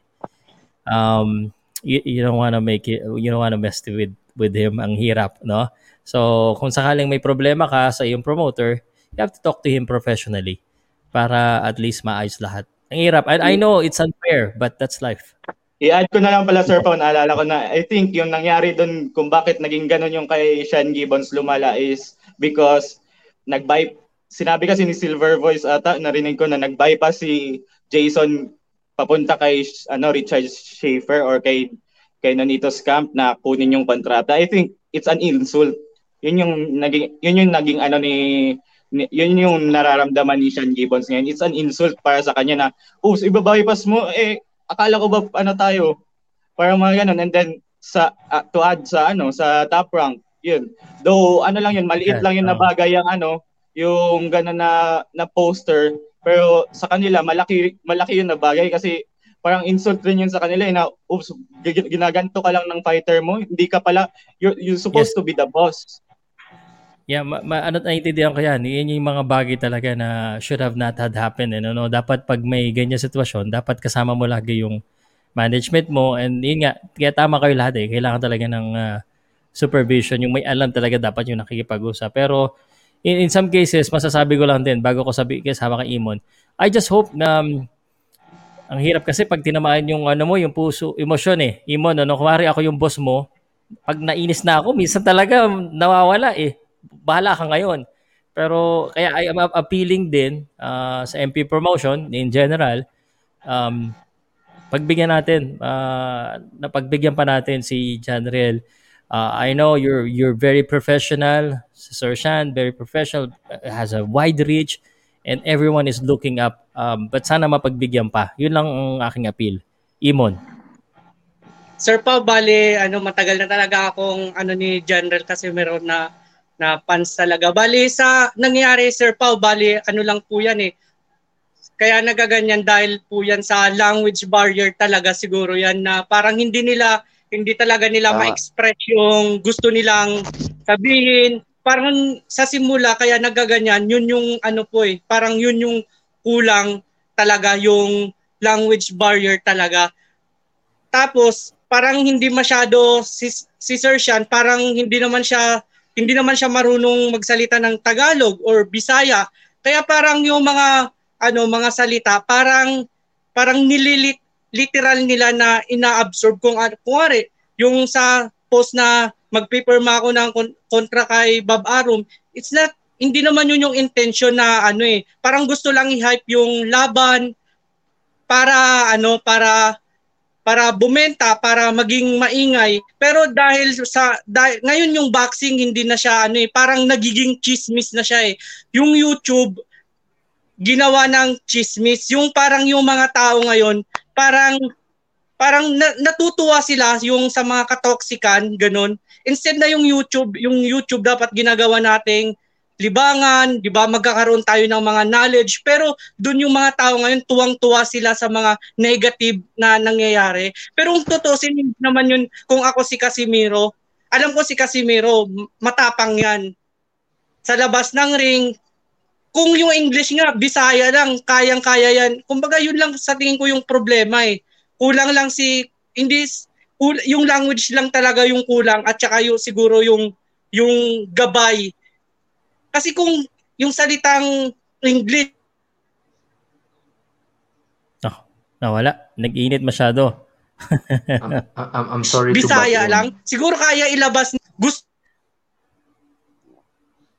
gusto nilang gusto nilang sabihin. Pero sa ngayon, yung nangyayari, yung dahil mababa yung first bid, hindi siguro kung kung ako ipapakita, kung ako kay Casimero, gagawin niya. Mag-training siya, gagawin niya ang lahat na yung mga tao na nagda-doubt sa kanya.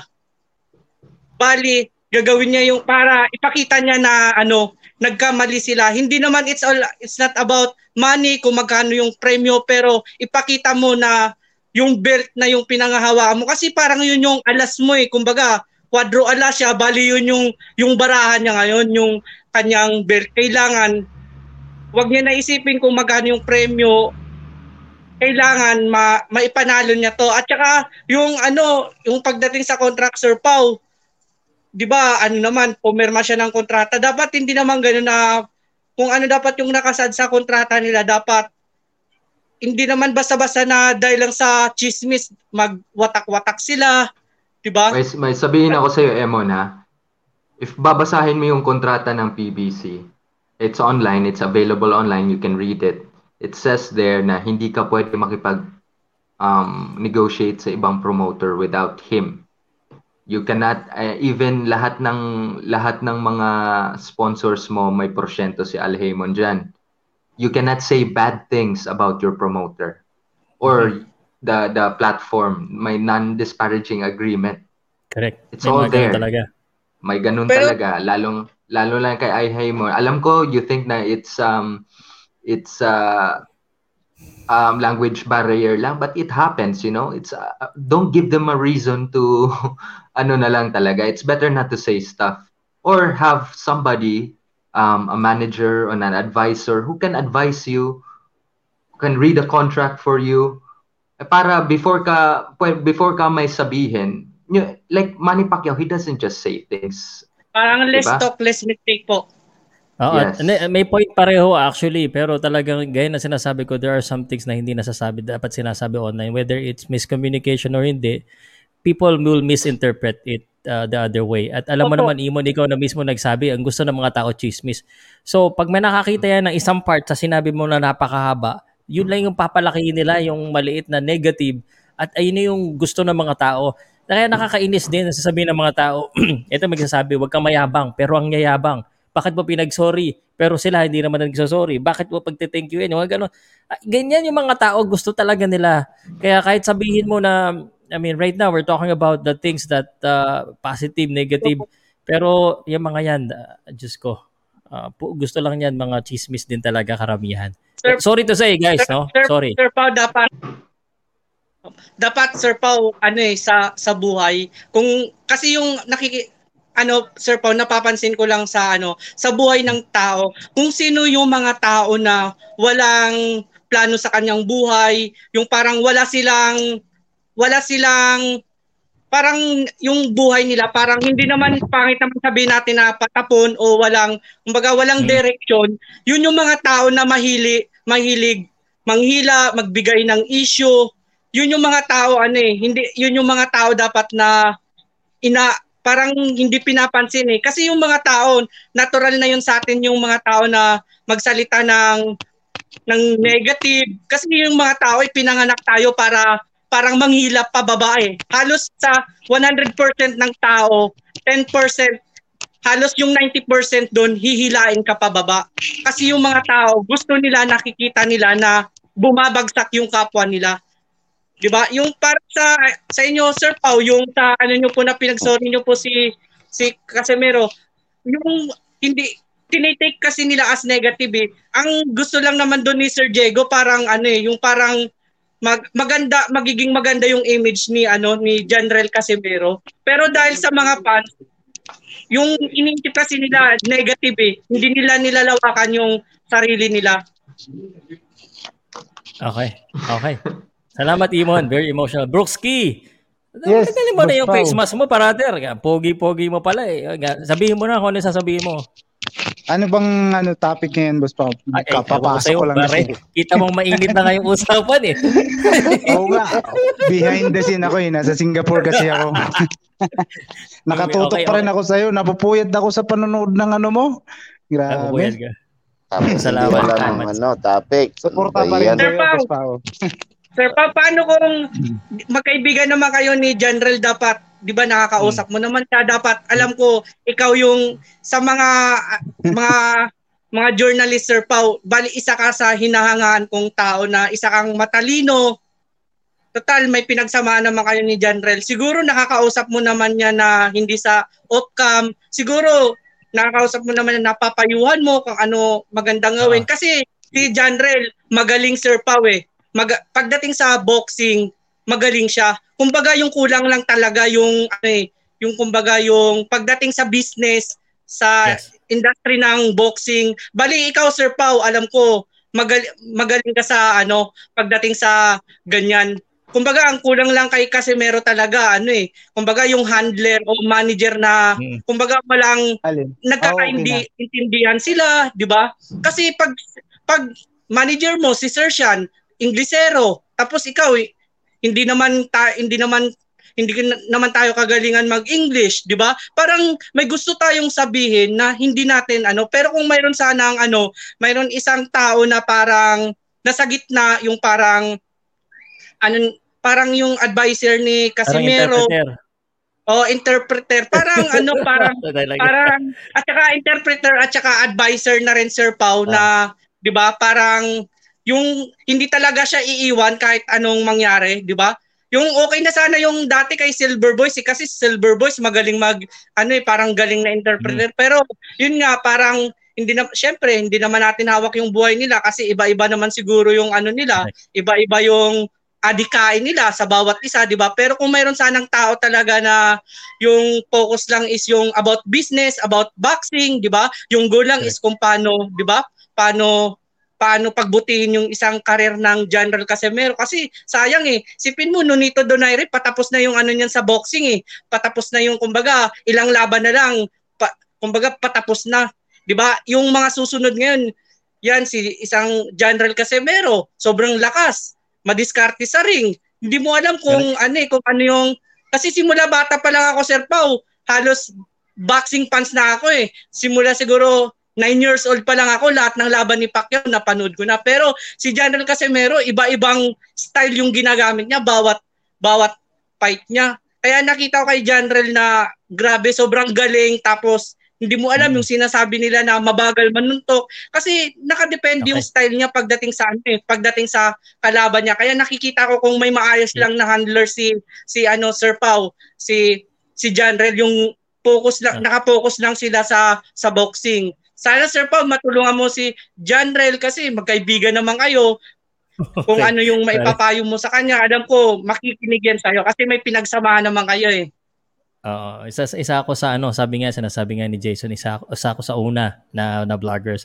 Ngayon, uh, actually kasi pare, na-advise ako naman si Johnriel. Pero syempre, advice yun. It's up to them to take it or not. Yung, yung legal, yung ano, sinabihan ko naman sila. Pero um, medyo ang dami mo kasing punto sinabi. Hindi ko sagot lahat.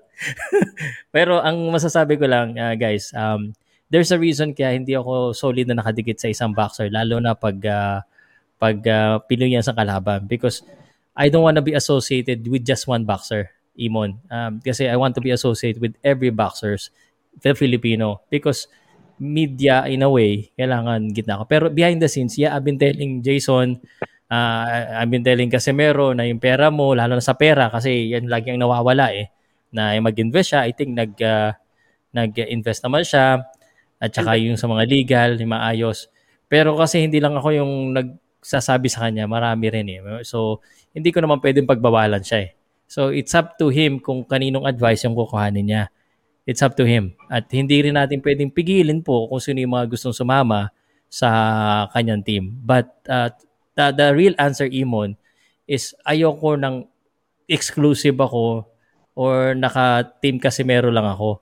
Kasi hindi po talaga ako. Kung kilala niyo talaga ako, kahit kaninong boxer sumasama ako, pero I respect and taga. Tsaka uh, in-advise ako na siya. Go. Sir Pao, example, pag ano, biglang tumawag sa'yo si Johnriel na ano, Sir Pao, bali gusto kitang kuning ano, advisor ko or parang gawin kang advisor, Sir Pao, bali ano yung isasagot mo. Example lang, Sir Pao, pag kinuha kang advisor ni Johnriel Casimero, pagdating sa kanyang career. Ayan, okay. Advisor, yes, pwede pa siguro, but non-exclusive. Advisor lang. Um, uh, non-exclusive. Okay? Ibig sabihin, lahat pwede kong advisean. Ang dami ko namang ina-advisean na boxer ngayon, lalo na sa mga bago. And I've been advising naman. Um, the thing siguro na pwede kong i-advise ngayon is um, mamili lang siya ng mga ilang advisors. Masyadong marami, masyadong maraming nakapaligid eh. Hindi makontrol. Uh, and pa- ang pinakauna kong sinabi ko sa kanya, get a legal team. Especially at this ano time, get a legal team who understands the law. Who understands boxing. Yun ang pinaka sinabi ko sa kanya. Kasi I'm not uh, legally cook. Ako, ngayon, um, kasi ako naranasan ko rin madimanda, nadimanda, ng ganito-ganito. It's very, very, very toxic ang hirap pag legal ang pinag-uusapan. At uh, pag legal na pinag-usapan, Imon, kahit tama ka, pwede kang maging mali. So, totoo yan. Ah? Sir Pao, may tanong po sana ako, oh. Sir, Sir Pao. Sige, may sir. Alam ka ba, Sir Pao, kung ilang years yung pinirma kontrata ni Johnriel Casimero sa M P Promotion, Sir Pao? Uh, hindi ko tinatanong kasi. Uh, hindi ko tinatanong. May mga bagay kasi na hindi ko talaga tinatanong sa mga boxer. With respect, pag sinasabi nila, no problem. Pero hindi ko po alam. Si Silver Voice siguro alam dyan, tsaka si Jason, pero hindi ko tinatanong, guys. Yung mga bagay na hindi ko naman dapat malaman, kaya yung sweldo niya, hindi naman sinashare basta-basta, hindi ko po tinatanong. Ibinibigay nila information, yes. Ang dami kong alam sa boxing na kung pwede ko lang i-share sa inyo habang nag-aaway-aaway kayo dyan, yung mga behind the scenes na, the reason why I'm friends with Silver Voice, I'm friends with Casimero, I'm friends with Nonito Donaire, I'm friends sa mga kalaban at napagsasama-sama ko sila, because they trust me in a way na uh, hindi sirain yung ano. Kasi mayroong mga bagay talaga na it has to be kept confidential. Sir Pao, bali, ano, ano po. Marami kasing ano, Sir Pao, matagal na sana akong gusto magsalita. So, mahihain po talaga ako. Ayaw ko umakyat sa mga ano eh. Na-appreciate ko pare. Ah. Very passionate ka. Kaya, Very passionate. Ay, sabihin opo. ko lang bago Kaya, sabihin Sir niya Pao, na. Kaya, Sir Pao, gusto kong Gusto ko lang sabihin sa'yo, Imon, bali, Sir Pao, bali. na na-appreciate ko lahat ng sinasabi mo sa akin. Because uh, ang podcast, passion. Uh, passion with heart, pero gamitin natin utak. Hindi lang laging puso tayo. Kaya nga na mas mataas yung utak sa puso. Eh. Imon, sige, banata mo. Sir Pao, bali, ano po, yung nangyayari ngayon kay Johnriel Casimero, di ba, napakababa nung force bid niya kahit sinong promoter dito sa Pilipinas kayang tapatan po yun para maipalabas dito sa ano bansa natin yung laban niya, di ba? Senator Manny, three million. Barya lang po yan sa pera ni Sir Manny. Pero nagtataka ako, Sir Pao, bakit parang bigla na lang nangyaring, bakit hinayaan na lang ng M P Promotion na ganun yung mangyari na si Sir Sean sa Argentina nung may nangyaring gulo doon. Halos kasama niya na si Johnriel Casimero, di ba? Pero sa parang hindi ko po ma- lubos maintindihan na bakit. Kasi yung boxing business eh. Pero bakit parang ang nangyari ngayon, parang nagiging ano po siya, naging, naging telenovela na yung nangyari ngayon. Parang nakakalungkot siya bakit umabot sa, sa ganun. Kung ano ba talaga yung punot dulo nito, kung ano ba kasi mayroon pa mga chismis na pinapag-stay do- si Johnriel Casimero doon sa U S para mag-training na lang, 'di ba? Mayroon namang doon sa post ni sa page nila Cuadro Alas na magsasay ng contract sa ibang ano, 'di ba? Parang parang nagkagulo-gulo na po kasi parang hindi na lang po sana sila nag ano parang isinantabi na lang sana yung issue tapos inayos para sa business, 'di ba, Sir Pao? Okay. Ay, sa- okay. Sayang eh. Imon, kaya ito yung masasabi ko sa'yo. Uh, and makinig lahat ng mga boxing fans at Casimero fans. Yan, yan yung alam nyo, no? Ang, ang hirap na ang position nyo. Kasi may mga bagay na hindi nyo talaga malalaman. May mga bagay na, yan ang talaga. Sorry, Imon. Um, miski ako, hindi ko alam lahat. So, ang sagot dyan, kung bakit, hindi ko din alam. All of the things that we will say is our speculation. Ang mga nakakaalam lang dyan, eh, si Casimero mismo, yung team mismo. Because yung mga bagay na ganyan talagang hindi naman talaga pinapublic yan eh. Pwede pang makasira lalo kung ano man yung issue. Pero lahat ng bagay may dahilan. Kasi kung ikaw mismo, di ba, para Imon, hindi ka naman basta-basta mapipikon, hindi ka basta-basta maaasar. And I'm just talking about this in general terms. Ha? Not saying na ito yung naramdaman ni Sean Gibbons, not, not saying ito yung naramdaman ng, ng M P Promotion. Ang mga tao, gaya ko, gaya mo, meron tayong mga limit eh. Meron tayong mga na, na te-trigger tayo eh. There's always a reason bakit nangyayari ang bagay. At hindi basta-basta nangyayari ang bagay, lalo na sa isang tao na katulad ni Sean Gibbons na respected and he has a lot of ano, uh, connection. Ang hirap, sabi ko ulitin ko, Imon, mahirap banggain. Um, so, hindi naman basta-basta magdi-decide yan kung wala talaga silang dahilan. May dahilan din. Alam ko, pangit tingnan kasi from the outside, darang lugi talaga yung ating, ano, pero we will never know the exact reasons unless, and miski si Sean Gibbons, mini-message ko, hindi naman basta-basta nagbibigay ng message yan eh. Ang napakaikli na mga sagot niya ni Sir Sean. Uh, and I respect everyone. It's just a learning lesson. Ang problema kasi sa mga tao, ang daming alam masyado eh. Um... Yun lang, hindi ko hindi ko masasagot, Imon. Hindi natin alam talaga yung totoong storya at hindi mo talaga malalaman. Dahil hindi ka naman part ng team eh. Di ba? Ganun, hindi tayo part ng team. And I don't want to be a part of a very specific team. I'm okay with nakasama nila, ganun ganito. But uh, ganun talaga ang buhay, pare. Tanggapin na lang natin. Imon, sorry, pasensya na. But appreciate ko yung opinion mo, ha? Seryoso tuloy ang usapan. No? This is why Cuadro Alas, ang positibo, this is why Cuadro Alas is such a big draw. Because Cuadro Alas, yung puso niya nakukuha natin, yung kanyang pananalita is very, may charismatic din talaga siya eh. Uh, and that's why seven forty-one ang nanonood. Because Cuadro Alas is a superstar para sa mga Pilipino. Very polarizing. Yun lang masasabi ko. Mm. Brookski, hindi pa yata nagsasalita eh. Brookski, gusto ko naman magbigay yes, ka ng opinion mo. Sabihin mo na lahat ng sama ng loob mo or kung meron man, ha? Actually, yung ano, Boss Pao, uh, masasabi ko lang uh, about kay uh, Johnriel naman kasi maintindihan natin siya dahil ano siya, uh, Bisaya. Tapos, yung part ng video na yun na uh, may mga ganitong masasabi na mga masasama.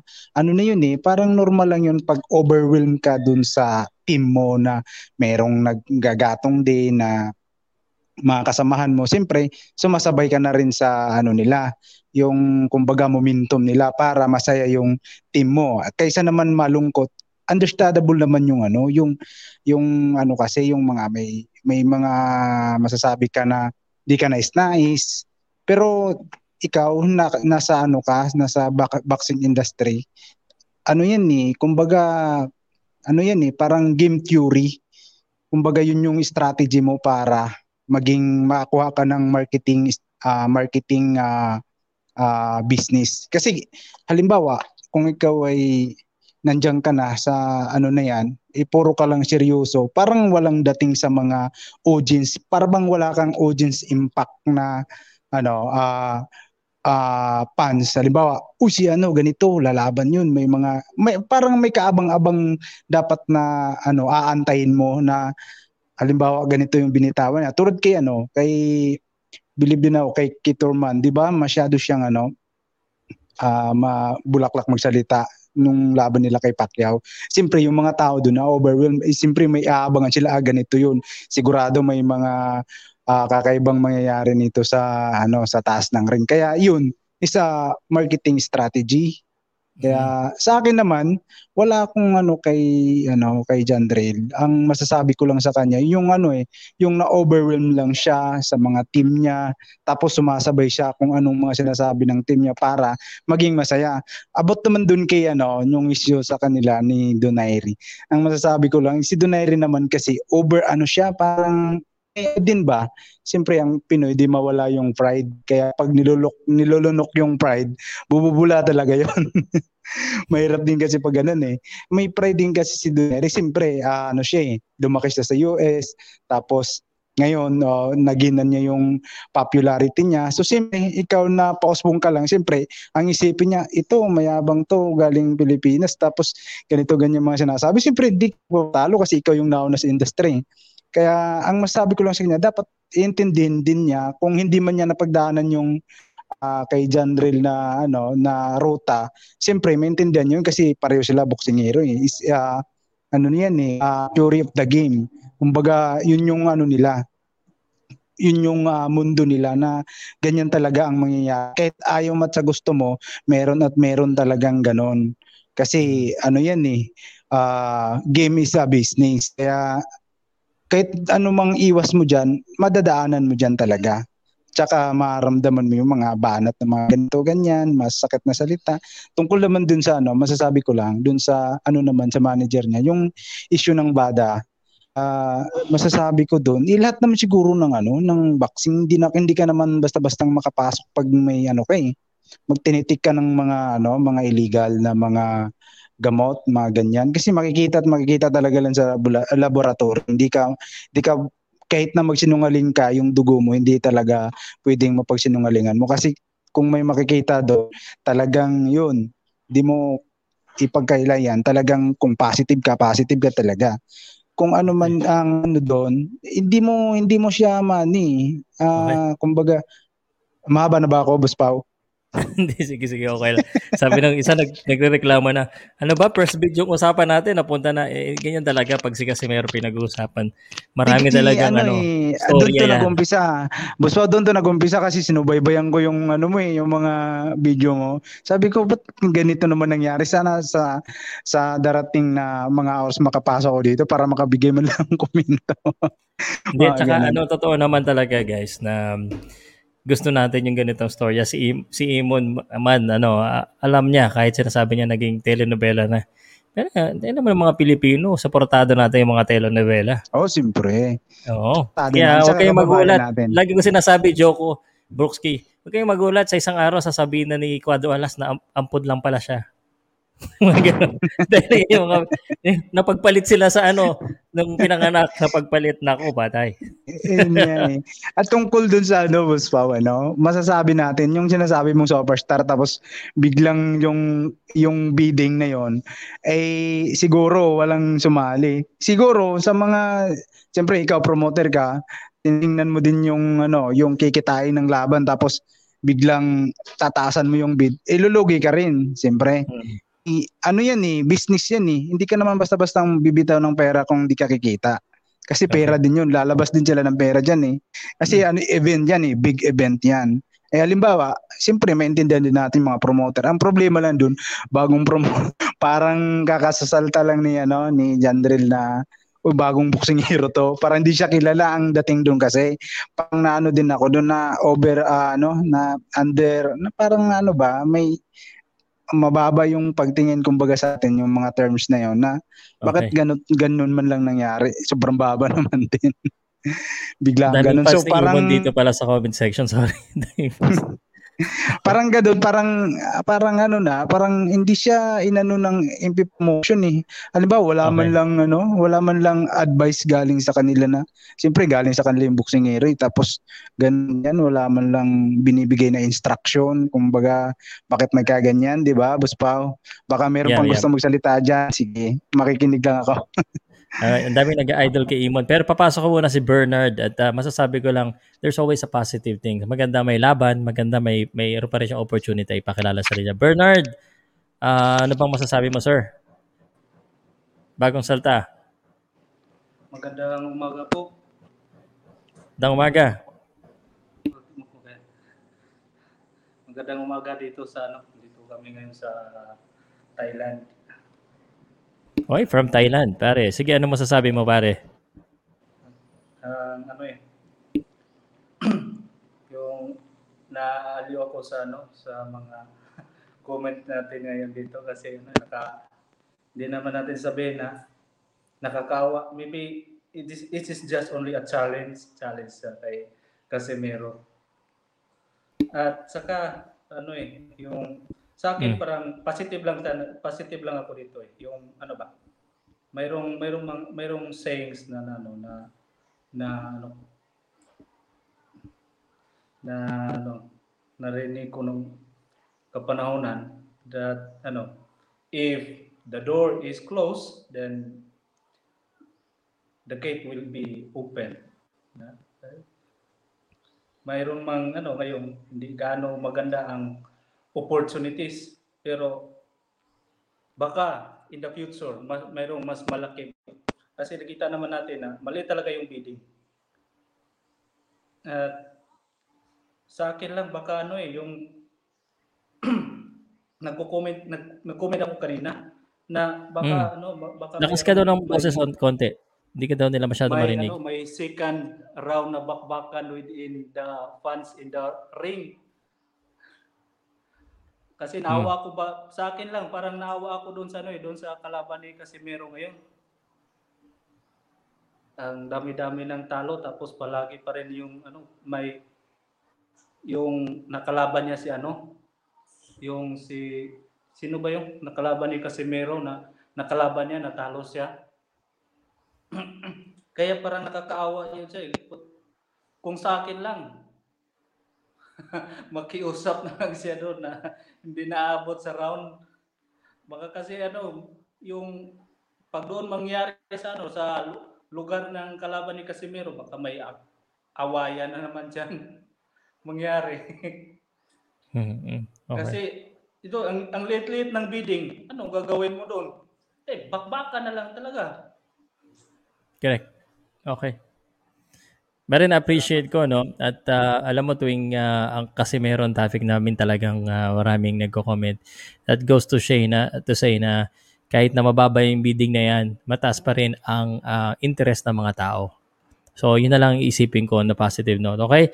Um actually this this live stream schedule uh, medyo humaba na naman. So um mamayang gabi na lang ulit tayo mag-usap. Minub ko na nga yung aking personal podcast eh. Meron pa akong personal podcast, minub ko na ng eleven. So, sa ngayon po, eh, nanghihingi na lang ako ng mga last statement sa inyong lahat uh, para matapos natin ito. And then, mag-ano na ako, mag-final uh, say regarding this one sa mga nahuli po. Ano? Um, Bernard, um, kasi kakasalita mo lang. Sige, mamayan-maya ka na ulit magsalita. No? Uh, para sa tayo, si Coach Ricky, nandiyan ka pa ba? Coach Ricky? Ah, dito lang, dito lang. Ah, sa akin po, ano na lang, ah, ano na lang, ah, advice ko talaga kay kina Jason at saka sa magkapatid. Kailangan pa push na talaga na yung training nila. Saka yung diet, kailangan i-start na yung diet nila ngayon kasi three months, tapos malaki-laki yung kukunin ata niya. Ata pareho lang naman yun noon. Mm-hmm. Kung anong ginawa niya doon sa diet niya kay ano kay Memo Heredia, pwede naman siguro sundin niya ngayon. Tapos start niya, bantay na yung pagkain niya, yung ano. Tapos pabagsakin niya ng ano, three rounds lang ang ano, bigay niya sa kalaban niya. Yun lang, Sir Pao. Salamat, Coach Ricky. I hope you have a better day. Uh, Coach, ang masasabi ko lang, di ba? Ang, ang aga ng gising mo, medyo, medyo hindi maganda. Oh, it will only get better. Na, actually, nanood, nanood ako sa kanila kagabi. Parang, par, inano, nag, an, sa, sa Bisaya pa, niutong na lang ko. Ano, nag-hold breath na lang ko sa... Ano yung sabihin nun? Tagalog. Umitim, boss pa. Umitim. Hindi na lang ako huminga doon sa ano, sa ano ni na, ano, Donaire, sa... live nila kasi mm. grabe yung mga sinasabi nila doon. Tapos sabi ko, putang na itong mga tao. Ay, good. Nagmura ka. Nangya ka. Nangya ka. Yun na lang. Uh, sa akin na lang, uh, uh, Quadralas, wag mong, wag mo na lang talagang ano, wag mo na lang ibabahala sa iba yung ano mo, yung, yung belt na yan. Kung gusto, ang gusto okay. ko, pabagsakin mo kasi second round lang yung kalaban mo. Pero kailangan mo okay. munang mag-diet. Start ngayon ang diet mo. Yun lang ng ano po. Advice oh, ko sa inyo. Okay. And uh, it will get better para sa'yo, Coach Ricky. Okay. But not nowhere but up. Okay? And, and then may nag-request kay Diego Bandito. Diego, nandiyan ka pa ba? And, andito pa. Oo. May mga nagre-request sa'yo, sabi nila, ano, mas magaling ka pa daw sa akin at kaya daw sila nanonood ng podcast dahil sa'yo. Baka pa pwede mo kong pagbigyan naman. um, Dami kayong punch dito eh. Diego. Hinihintay ko yung ano mo eh, yung excited sana ako dun sa isa mong personal channel na podcast. Kain muna ako, kakain muna ako ng tanghalian, tapos balik ako doon, minub ko na eh. Pwede ka sumali doon. Mainit din to. So, um, guys, sa, like I said nung, nung una, Johnriel Casimero is all, already a great fighter, but he has to learn how to become a great champion. And that, yeah. And that means managing your team well, man- managing your career well, and get your affairs in order. I- I'm not pointing fingers here, pero si Casimero, there's there's something lacking sa lalong-lalo na sa team niya. I mean, may problema siya sa mga promoters, dun sa manager niya with Morris East, and laging pabago-bago ng trainer. I'm not po- pointing any fingers, pero maybe there's something he should work on. May kulang sa team niya, uh, key factor na kailangan niyang ilagay. I'm, I hope he na-realize, na-realize na niya kung ano yon. And yung mga promoter guys, sabihin ko na lang sa, sa inyo ha, parang may grupo yan sila. If one promoter says, oy, etong taong to, ayoko na yan ha, huwag niyong kukunin yan, makikinig yung iba. Kasi, they're in, a, they're in one club. And as it is, hirap na sila na ano, 'di ba, may promoter problem na hindi pwede mag maglaban to this guy with another guy kasi nasa ibang promoter. They don't wanna make that worse. They wanna they wanna um they wanna work together and please the other guy. So pag na ganyan, pag may problema ka sa lalo na sa promoter, ang, ang hirap niyan. Unfortunately, kailangan natin, we need to humble ourselves and listen and play nice. There's ways na pwede ka mag-angas and at the same time, mag- you have to be smart about this. Kasi kar- karera mo to eh. Hindi mo pwedeng sabihin na pwede mong, uh, pwede mong gawin ang lahat ng gusto mo kasi, I mean, we're not Canelo or Manny Pacquiao or Floyd Mayweather. Those, the three lang ang um, pwede talaga makagawa ng mga ganyan. And that's about it. Anyway, guys, if uh, you like what I say here, please support my channel, uh, Maharlika Mahal Kita podcast. Uh, I'm going to be posting stuff there soon about this topic. Thank you, Ginoong Pao. Okay. Salamat. Susuportahan namin yung podcast mo. Imbitahan mo ako dyan minsan. Ano, ha? Sa, alam mo, Diego, dahil sa'yo, binalik ko na, nag-re-upload na rin ako sa Spotify at saka sa Anchor. At uh, the good thing about this, you should do, Diego, you've been asking me about Facebook. Facebook, may integration na siya sa Anchor. So, kasi ang hirap sa Facebook, ano, guys, no? Pag nanonood kayo, tas minove nyo, nawawala yung, ano, nawawala yung audio, di ba? Eh, yung iba, nakikinig lang. So, meron na po akong tab dun sa Facebook ko na podcast. Walang kita yon, pero pag kinlik nyo yon, pwede nyo pakinggan lang yung audio. Nire-re-upload ko na rin po dun. At kahit na i-exit nyo yata, nakikinig nyo pa rin sa cellphone. So, yon. Okay, salamat Diego Bandido. Brookski.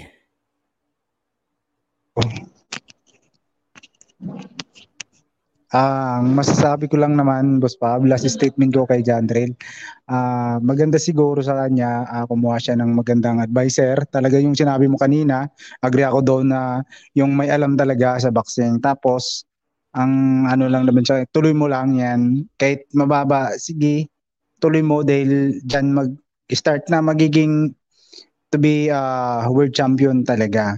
So kahit mababa man yan, baka sin- sinusubukan ka lang ng mga ibang promoter kasi tama yun ng sinabi ni Boss Diego na yung isang, uh, yung mga promoter may isang club yan. Nag-uusap-usap lang din yan sila. Kasi um, how about si na naiabangan sila nung isang promoter tapos sabihin dun sa ila, sa kabilang mga kasama nila eh ganito siya no. Tama yun, nag-agree ako dun kay Boss Gigo. So ang ano ko lang dun sa kanya talaga yun, maganda kumuha ka ng magandang uh, adviser tapos ano na din uh, interpreter na din kasi minsan la, lahat ng laban mo nasa ibang bansa eh. So kailangan mo dun yung magaling mag-English tsaka ano uh, magaling mag-intindi kasi sa sitwasyon ni Junior medyo hindi naman natin inano siya, uh, minamaliit na may ano talaga, language barrier pa. Language barrier talaga problema. Tapos doon naman sa mga ano niya, sa siguro yun na talaga yung ano niya, yung ugali niya talaga, yung bigla na lang siya magsalitang ganito, tapos maya-maya hindi na niya alam kung anong mga sinasabi niya. So yun guys, ah, intindihan na lang natin siya. Uh, pero siguro ma ano din yun, mahihilot din yun sa kung magaling yung adviser mo, kasi bawat bawat uh, pananalita mo, babantayan ng manager mo kung ganito ganyan ba, may ano ba, may pagkukulang o may pagsusubra ba yung mga sinasabi mo. So may, na maganda yung may manager talaga para mapayuhan ka ng maayos. Right. Yun lang. All right. L- let me interpret that for you. Let me interpret so that uh, maybe I could be a candidate for the interpret. The joke. Okay. that, that, pwede, pwede, Mister Pa. Pwede, Mister Pa. Daddy Dance T V, Daddy Dance T V, you wanna share your piece, and then last si Bernard, and then ako pinakalas. Daddy Dance. Teka, teka, unmute kita, nakamute ka eh. Ah, go, Daddy Dance. Okay. Nakamute pala ako. Ah, maraming salamat, uh, Sir Pao, and uh, masasabi ko lang is, uh, wala na akong masabi, pero sasabihin ko lang na Uh, tama ang mga ano mga suggestions, kailangan magkaroon siya ng uh, manager, isang manager na wherein uh, may respeto sila at uh, will represent the uh, whole Casimero team in a new way, no? Para maalagaan yung future career pa ng uh, ating champion. But uh, pag manalo dito si Champ Casimero, sa sunod na laban yan, mag-aagawan na yung mga promoters na yan, sigurado yan. Ganun lang yan eh. Business yan. Diba? Pag nanalo yan, mag-aagawa na yan. At ang susunod na purse niyan, mataas na yan. So, posible yan mga kaibigan. So, para sa akin, it's uh, on the Casimero team, dapat magkaroon din sila ng uh, road cause uh, analysis. So, tingnan nila kung uh, ano ang mga dahilan. Ba't nangyayari ang mga bagay na ito. So, para sa akin, let's be on the positive side. May mga maganda pang mangyayari, and uh, hopefully may mga bagong player pa na usbong sa Filipino boxers, no. Maraming salamat mga kaibigan, at uh, sa mga kapwa natin O F W, mga Bisaya diha, no? Mayong buntag, no? Amping mga higala, no? Mga friends, mga pan. At saka kay ano pala, kay Sir Coach, no. Tawag ko na lang sa iyo, Sir Buds, para hindi mo makalimutan. Lagyan ka. Ingat, Sir Coach, kasi nakakatawa kayo talaga. Okay. Okay, thank you so much mga kaibigan. Maraming salamat. Take care po tayo sa Kips. Bernard, back to you, Bernard. Uh, alam ko, nagkakasalita mo lang. Bernard, last statement, at saka baka may shoutout ka na lang dyan from Thailand. Bihira sumasala sa akin from Thailand eh. Sige, sa ano po, sal- salamat sa pag-accept, Sir Pao. Ah, salamat din po sa mga ano, sa yung mga live muna, ano, yung mga hindi pa hindi pa sikat na mga boxing boksingero. Nakakaawa din eh. Yung nanood ako doon sa ano, yung sa Cebu. Oh, yung taga taga Bukidnon, walang walang ano, walang walang kasama, kakaawa din eh. Kaya salamat sa ano, yung sa pag-broadcast, at saka dito sa mga ano, mga kasama natin ngayon eh. God bless sa lahat. Taga ano, taga ano din ako doon sa taga Bukidnon. Okay. God bless sa lahat, at have a nice day. And dito kay Daddy Dennis, Sir Brooks, kay ano, dito kay Sir Diego, kay Coach Ricky. Maayong buntag. Salamat, salamat. Salamat, sir. Okay. Ito na, last statement ko. Uh, gusto ko sana ikuhanin lahat ng attention po ng lahat ng nagko-comment, no?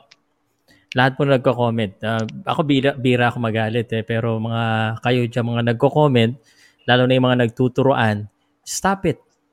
I said stop it, no? Sabi nga ni President, eh, hindi na po ito yung oras ng um, turuan, no? Wala nang sisihan. Tapos na yan. We need to move forward. We need to move forward. Nangyari na lahat ng dapat nangyari. Nangyari na yan, no? Wala, wala, hindi, wala tayong time machine. Uh, but meron tayong opportunity at meron pa tayong chance to do better next time. Lahat ng tao nagkakamali. No? Kung hindi ka tao, ay kung hindi ka nagkakamali, baka hindi ka tao. Yung mga malakas manisi dyan, yung mga nagtuturuan, tama na, no? Uh, nagkakaayos na po lahat. And it's time to move forward and do that. Ako, hindi po ako nagmamagaling, no? Pero si Johnriel Casimero, kakaibang boksingero yan. Hindi da, kung hindi dahil sa kanya, ano na pag-uusapan natin ngayon? And lahat tayo gumagamit ng content ng Casimero. Lahat tayo nakinabang dyan eh. Lahat tayo na-entertain. Lahat, as in wala. Walang magsasabi dyan na hindi. Lahat nakinabang. So, we should cherish uh, a guy like Casimero. Okay? And totoo naman talaga yung sinasabi nila na talagang uh, kami kami nga sa B C C P, may groups kami, nag-uusap-usap kami. Pinag-uusapan namin ano kaya magandang content, sino kaya sino ba next boxing superstars, sino ba maganda namin. At sasabihin ko sa inyo, on our secret, totoo to ha. Si Casimero talaga ang inaabangan namin ngayon dahil pag si Casimero ang kinontent namin, ang dami talagang nanonood. That's the truth. So, kami mga vloggers, we want Casimero to be successful. Because if successful si Casimero, successful din kami. Tama yan, Bustaw. Tama, tama. Oo.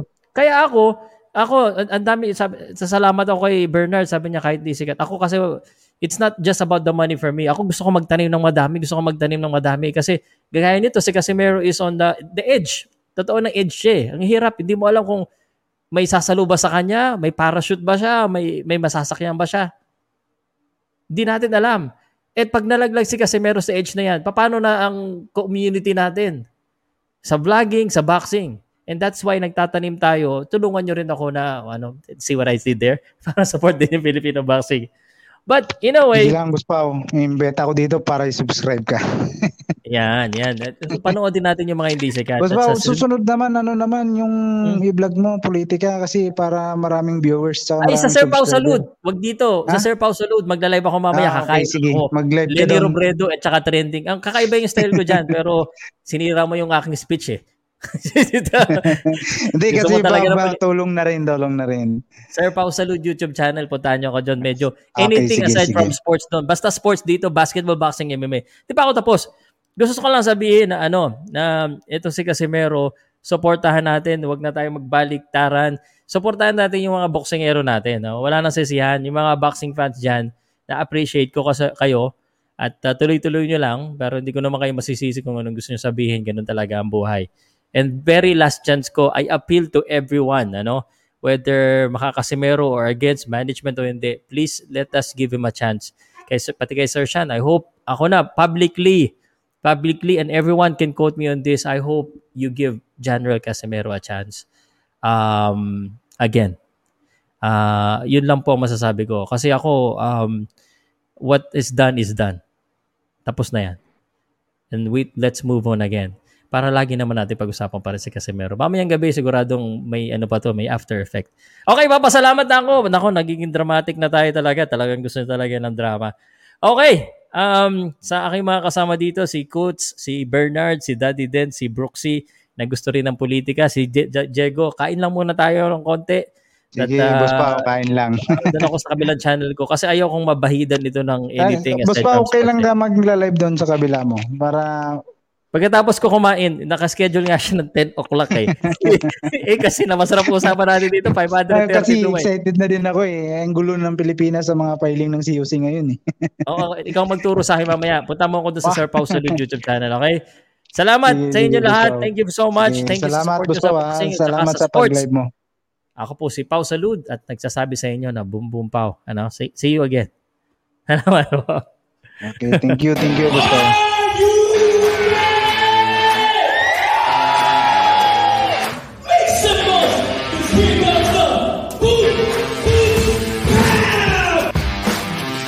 Podcast Sports. If you're new here, don't forget to subscribe and hit the notification bell.